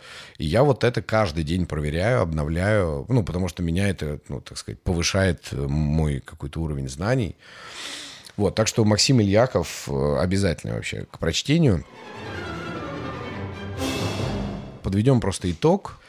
А, чтобы начать хорошо креативить, нужно ну, работать реально каждый день, банальная истина избитая, но тем не менее, угу. э, возможно, лет через пять, через семь ты сможешь хорошо креативить. Ну, угу. в разы лучше, чем в первый угу. день. Во-вторых, все-таки надо не ждать волшебную палочку и, просмотрев мастер-класс, послушав Эльдара или Диму, или сходив в икру, ты должен сам отрабатывать и придумывать себе какие-то задачи, как, ну, например, разработать новую лампу. Сейчас я... И начинаешь вот это дизайн мышления использовать. Там попробую, так, нет задач, но попробую сам придумать, как сделать презентацию, посмотреть разные примеры, как их делают. А, тоже важный момент, да, и тогда ты будешь не просто креатором, ну, в смысле, мы же говорим не просто про креативных директоров, угу. а в целом про то, как креатив может быть у бухгалтера, у юриста, как он может, ну, необычно, да, подойти. а, к решению какого-то вопроса, у менеджера по продажам, аккаунта и так далее. То есть э, учиться продавать, тем более вот эта кросс-функциональность, да, угу. ты говорил, когда юрист уже недостаточно быть просто юристом, он уже должен тоже... Там... Ну, это не кросс-функционал, это, да-да-да, твой такой, скажем, skillbox твой, но это... Да, то есть твои навыки, ну, грубо говоря, менеджер по продажам уже недостаточно просто звонить и «здрасте, купите там наши угу. бахилы». А это человек, который должен, ну, смотри, вот как у меня, да, я же научился сам презентации делать, сам научился еще быть сам себе копирайтер и редактор. И это я не профессионал в этом плане, я какие-то вещи отдаю, когда могу, да, естественно, сделать. Но в целом мне круто, потому что я стал более свободный. Я поехал на дачу, там что-то сам сделал. Я уже не дергаюсь, не плачу лишних денег.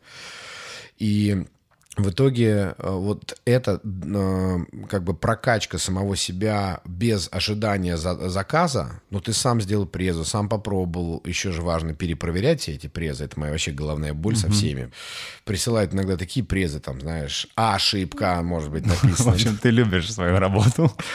Слушай, я ее обожаю, потому что, ты знаешь, э, вот я думаю, это главная моя мысль вообще про, не то чтобы про этот подкаст, а почему вот я конкретно этим занимаюсь потому что я вижу результат, я вижу улучшение, mm-hmm. потому что я делаю это не ради денег, они мне не интересны просто так. Ты меня знаешь, как мы честно работаем, что мы, ну, э, не, не деньгами мы управляем, да, и мне всегда интересно понять не типа, ой, сейчас так вот обслужим ивент, сделаем видео, и сколько тысячи сотрудников будут. Ой, как я им всем настроение поднял. Я не об этом. Я к тому, что если я что-то делаю, это не должно быть в пустоту или просто так. Это должно реально что-то изменить. И это меняет, еще раз говорю, не от осознания того, что а, тысячи человек сейчас будут такие слушать мою озвучку и такие, господи, поставьте еще раз. А от того, что я знаю, что я изучил со всех сторон, я честно подошел, я никого не обманул. И вот от этого, мне кажется, а, ну, я вот лично, мне не кажется, я mm-hmm. реально получаю удовольствие. Я команду стараюсь зарядить и объяснить им, зачем вот это, почему вот так, даже если нас что-то не устраивает. Все равно, чтобы был вот этот комфорт. И поэтому я как-то невзначай вот э, спустя 10 лет вот пришел к тому, что я этим занимаюсь, потому что мне нравится усложнять себе какие-то вещи, чтобы другим было легко. Но и в перспективе я и себе тоже какие-то вещи облегчаю, чтобы и клиентам там что-то рассказывать. Вот. И третье, наверное, или четвертое в этом выводе, что э, очень важно работать э, с подрядчиками порядочно, я имею в виду не по принципу дедовщины меня били, и я тебя буду бить, а окей, если у тебя клиент, э, мягко говоря, не умеет давать ТЗ, но ты сам разберись вот с этим. Ну, человек же будет лучше, да, подрядчик mm-hmm. работать. Вот. И очень важно, если вы продаете клиенту своему пользу, типа вот, ивент, вот пиратская вечеринка, через там три месяца другая вечеринка, ну, я условный. Mm-hmm штуки, то если вы им продаете пользу, внутри себя пользу делаете, то очень важно и к подрядчику приходить, потому что, еще раз говорю, это я всегда вот нашим говорю, мы не обслуга, мы обслуживающий персонал. Это диаметрально, ну, это пропасть между вот этими mm-hmm. двумя словами. Вот. И, ну и пятое, если все это там читать, учить, надо понять просто цель. Ты хочешь тупо больше зарабатывать или ты хочешь э, быть экспертом, потому что идут только к эксперту, а не к тому, кто в Яндексе вбил. Такая-то студия, приходите к нам. Mm-hmm. Ты же знаешь, мы же без рекламы 10 лет работаем. И успешно. Успешный успех, я так назову свою книгу. Как ну, я стал успешным? А вот ты какие выводы можешь сделать? Все на самом деле не так просто. Я сейчас не помню, какой это был год и какое там место занимало креативное мышление в главных э, скиллсетах человечества, грубо говоря. Что-то там было, я помню, мы в игре, и Дима рассказывал эту гигантскую подводку вообще, к чему, зачем креатив, в принципе, нужен юристу, повару, возможно, даже таксисту, ну, то есть любой, в принципе, любому человеку. Я помню, что там, значит, в Давосе э, определяли, какие софт-скиллы, какими софт-скиллами должен обладать современный, ну, какой-либо какой специалист. И креатив, креативное мышление вообще было там где-то внизу. В принципе, uh-huh. не обязательное. То есть хард-скиллы э, ты обладаешь ими как бухгалтер, ну и здорово. Uh-huh. А это как бы уже далеко-далеко-далеко не нужно.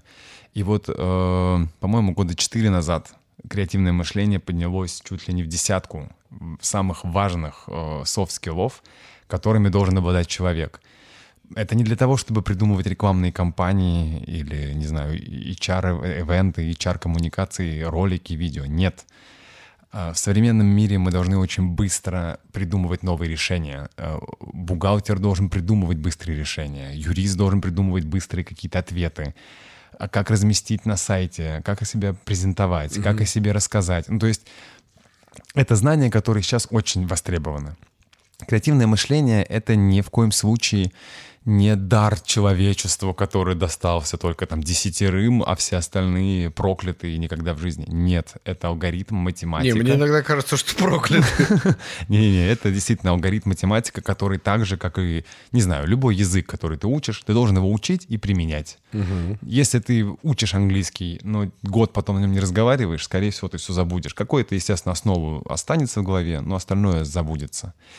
И, естественно, применяя что-то в своей жизни, не обязательно креативное мышление, что бы вы ни учили, что бы мы не хотели изучить, ты должен с завтрашнего дня это применять в своей угу. практике. Пускай ошибочно, пускай сначала не получается, пускай сложно, но для того, чтобы это заработало в твоей голове и стало для тебя нормой, ты должен сделать это 700 раз, и та 701 уже будет пульк и все, и мгновение. Ох, если бы, конечно, так все делали. Естественно, это все не так просто, но я думаю, что сейчас было бы желание. Знаешь, сейчас реально было бы желание. То есть э, не нужно...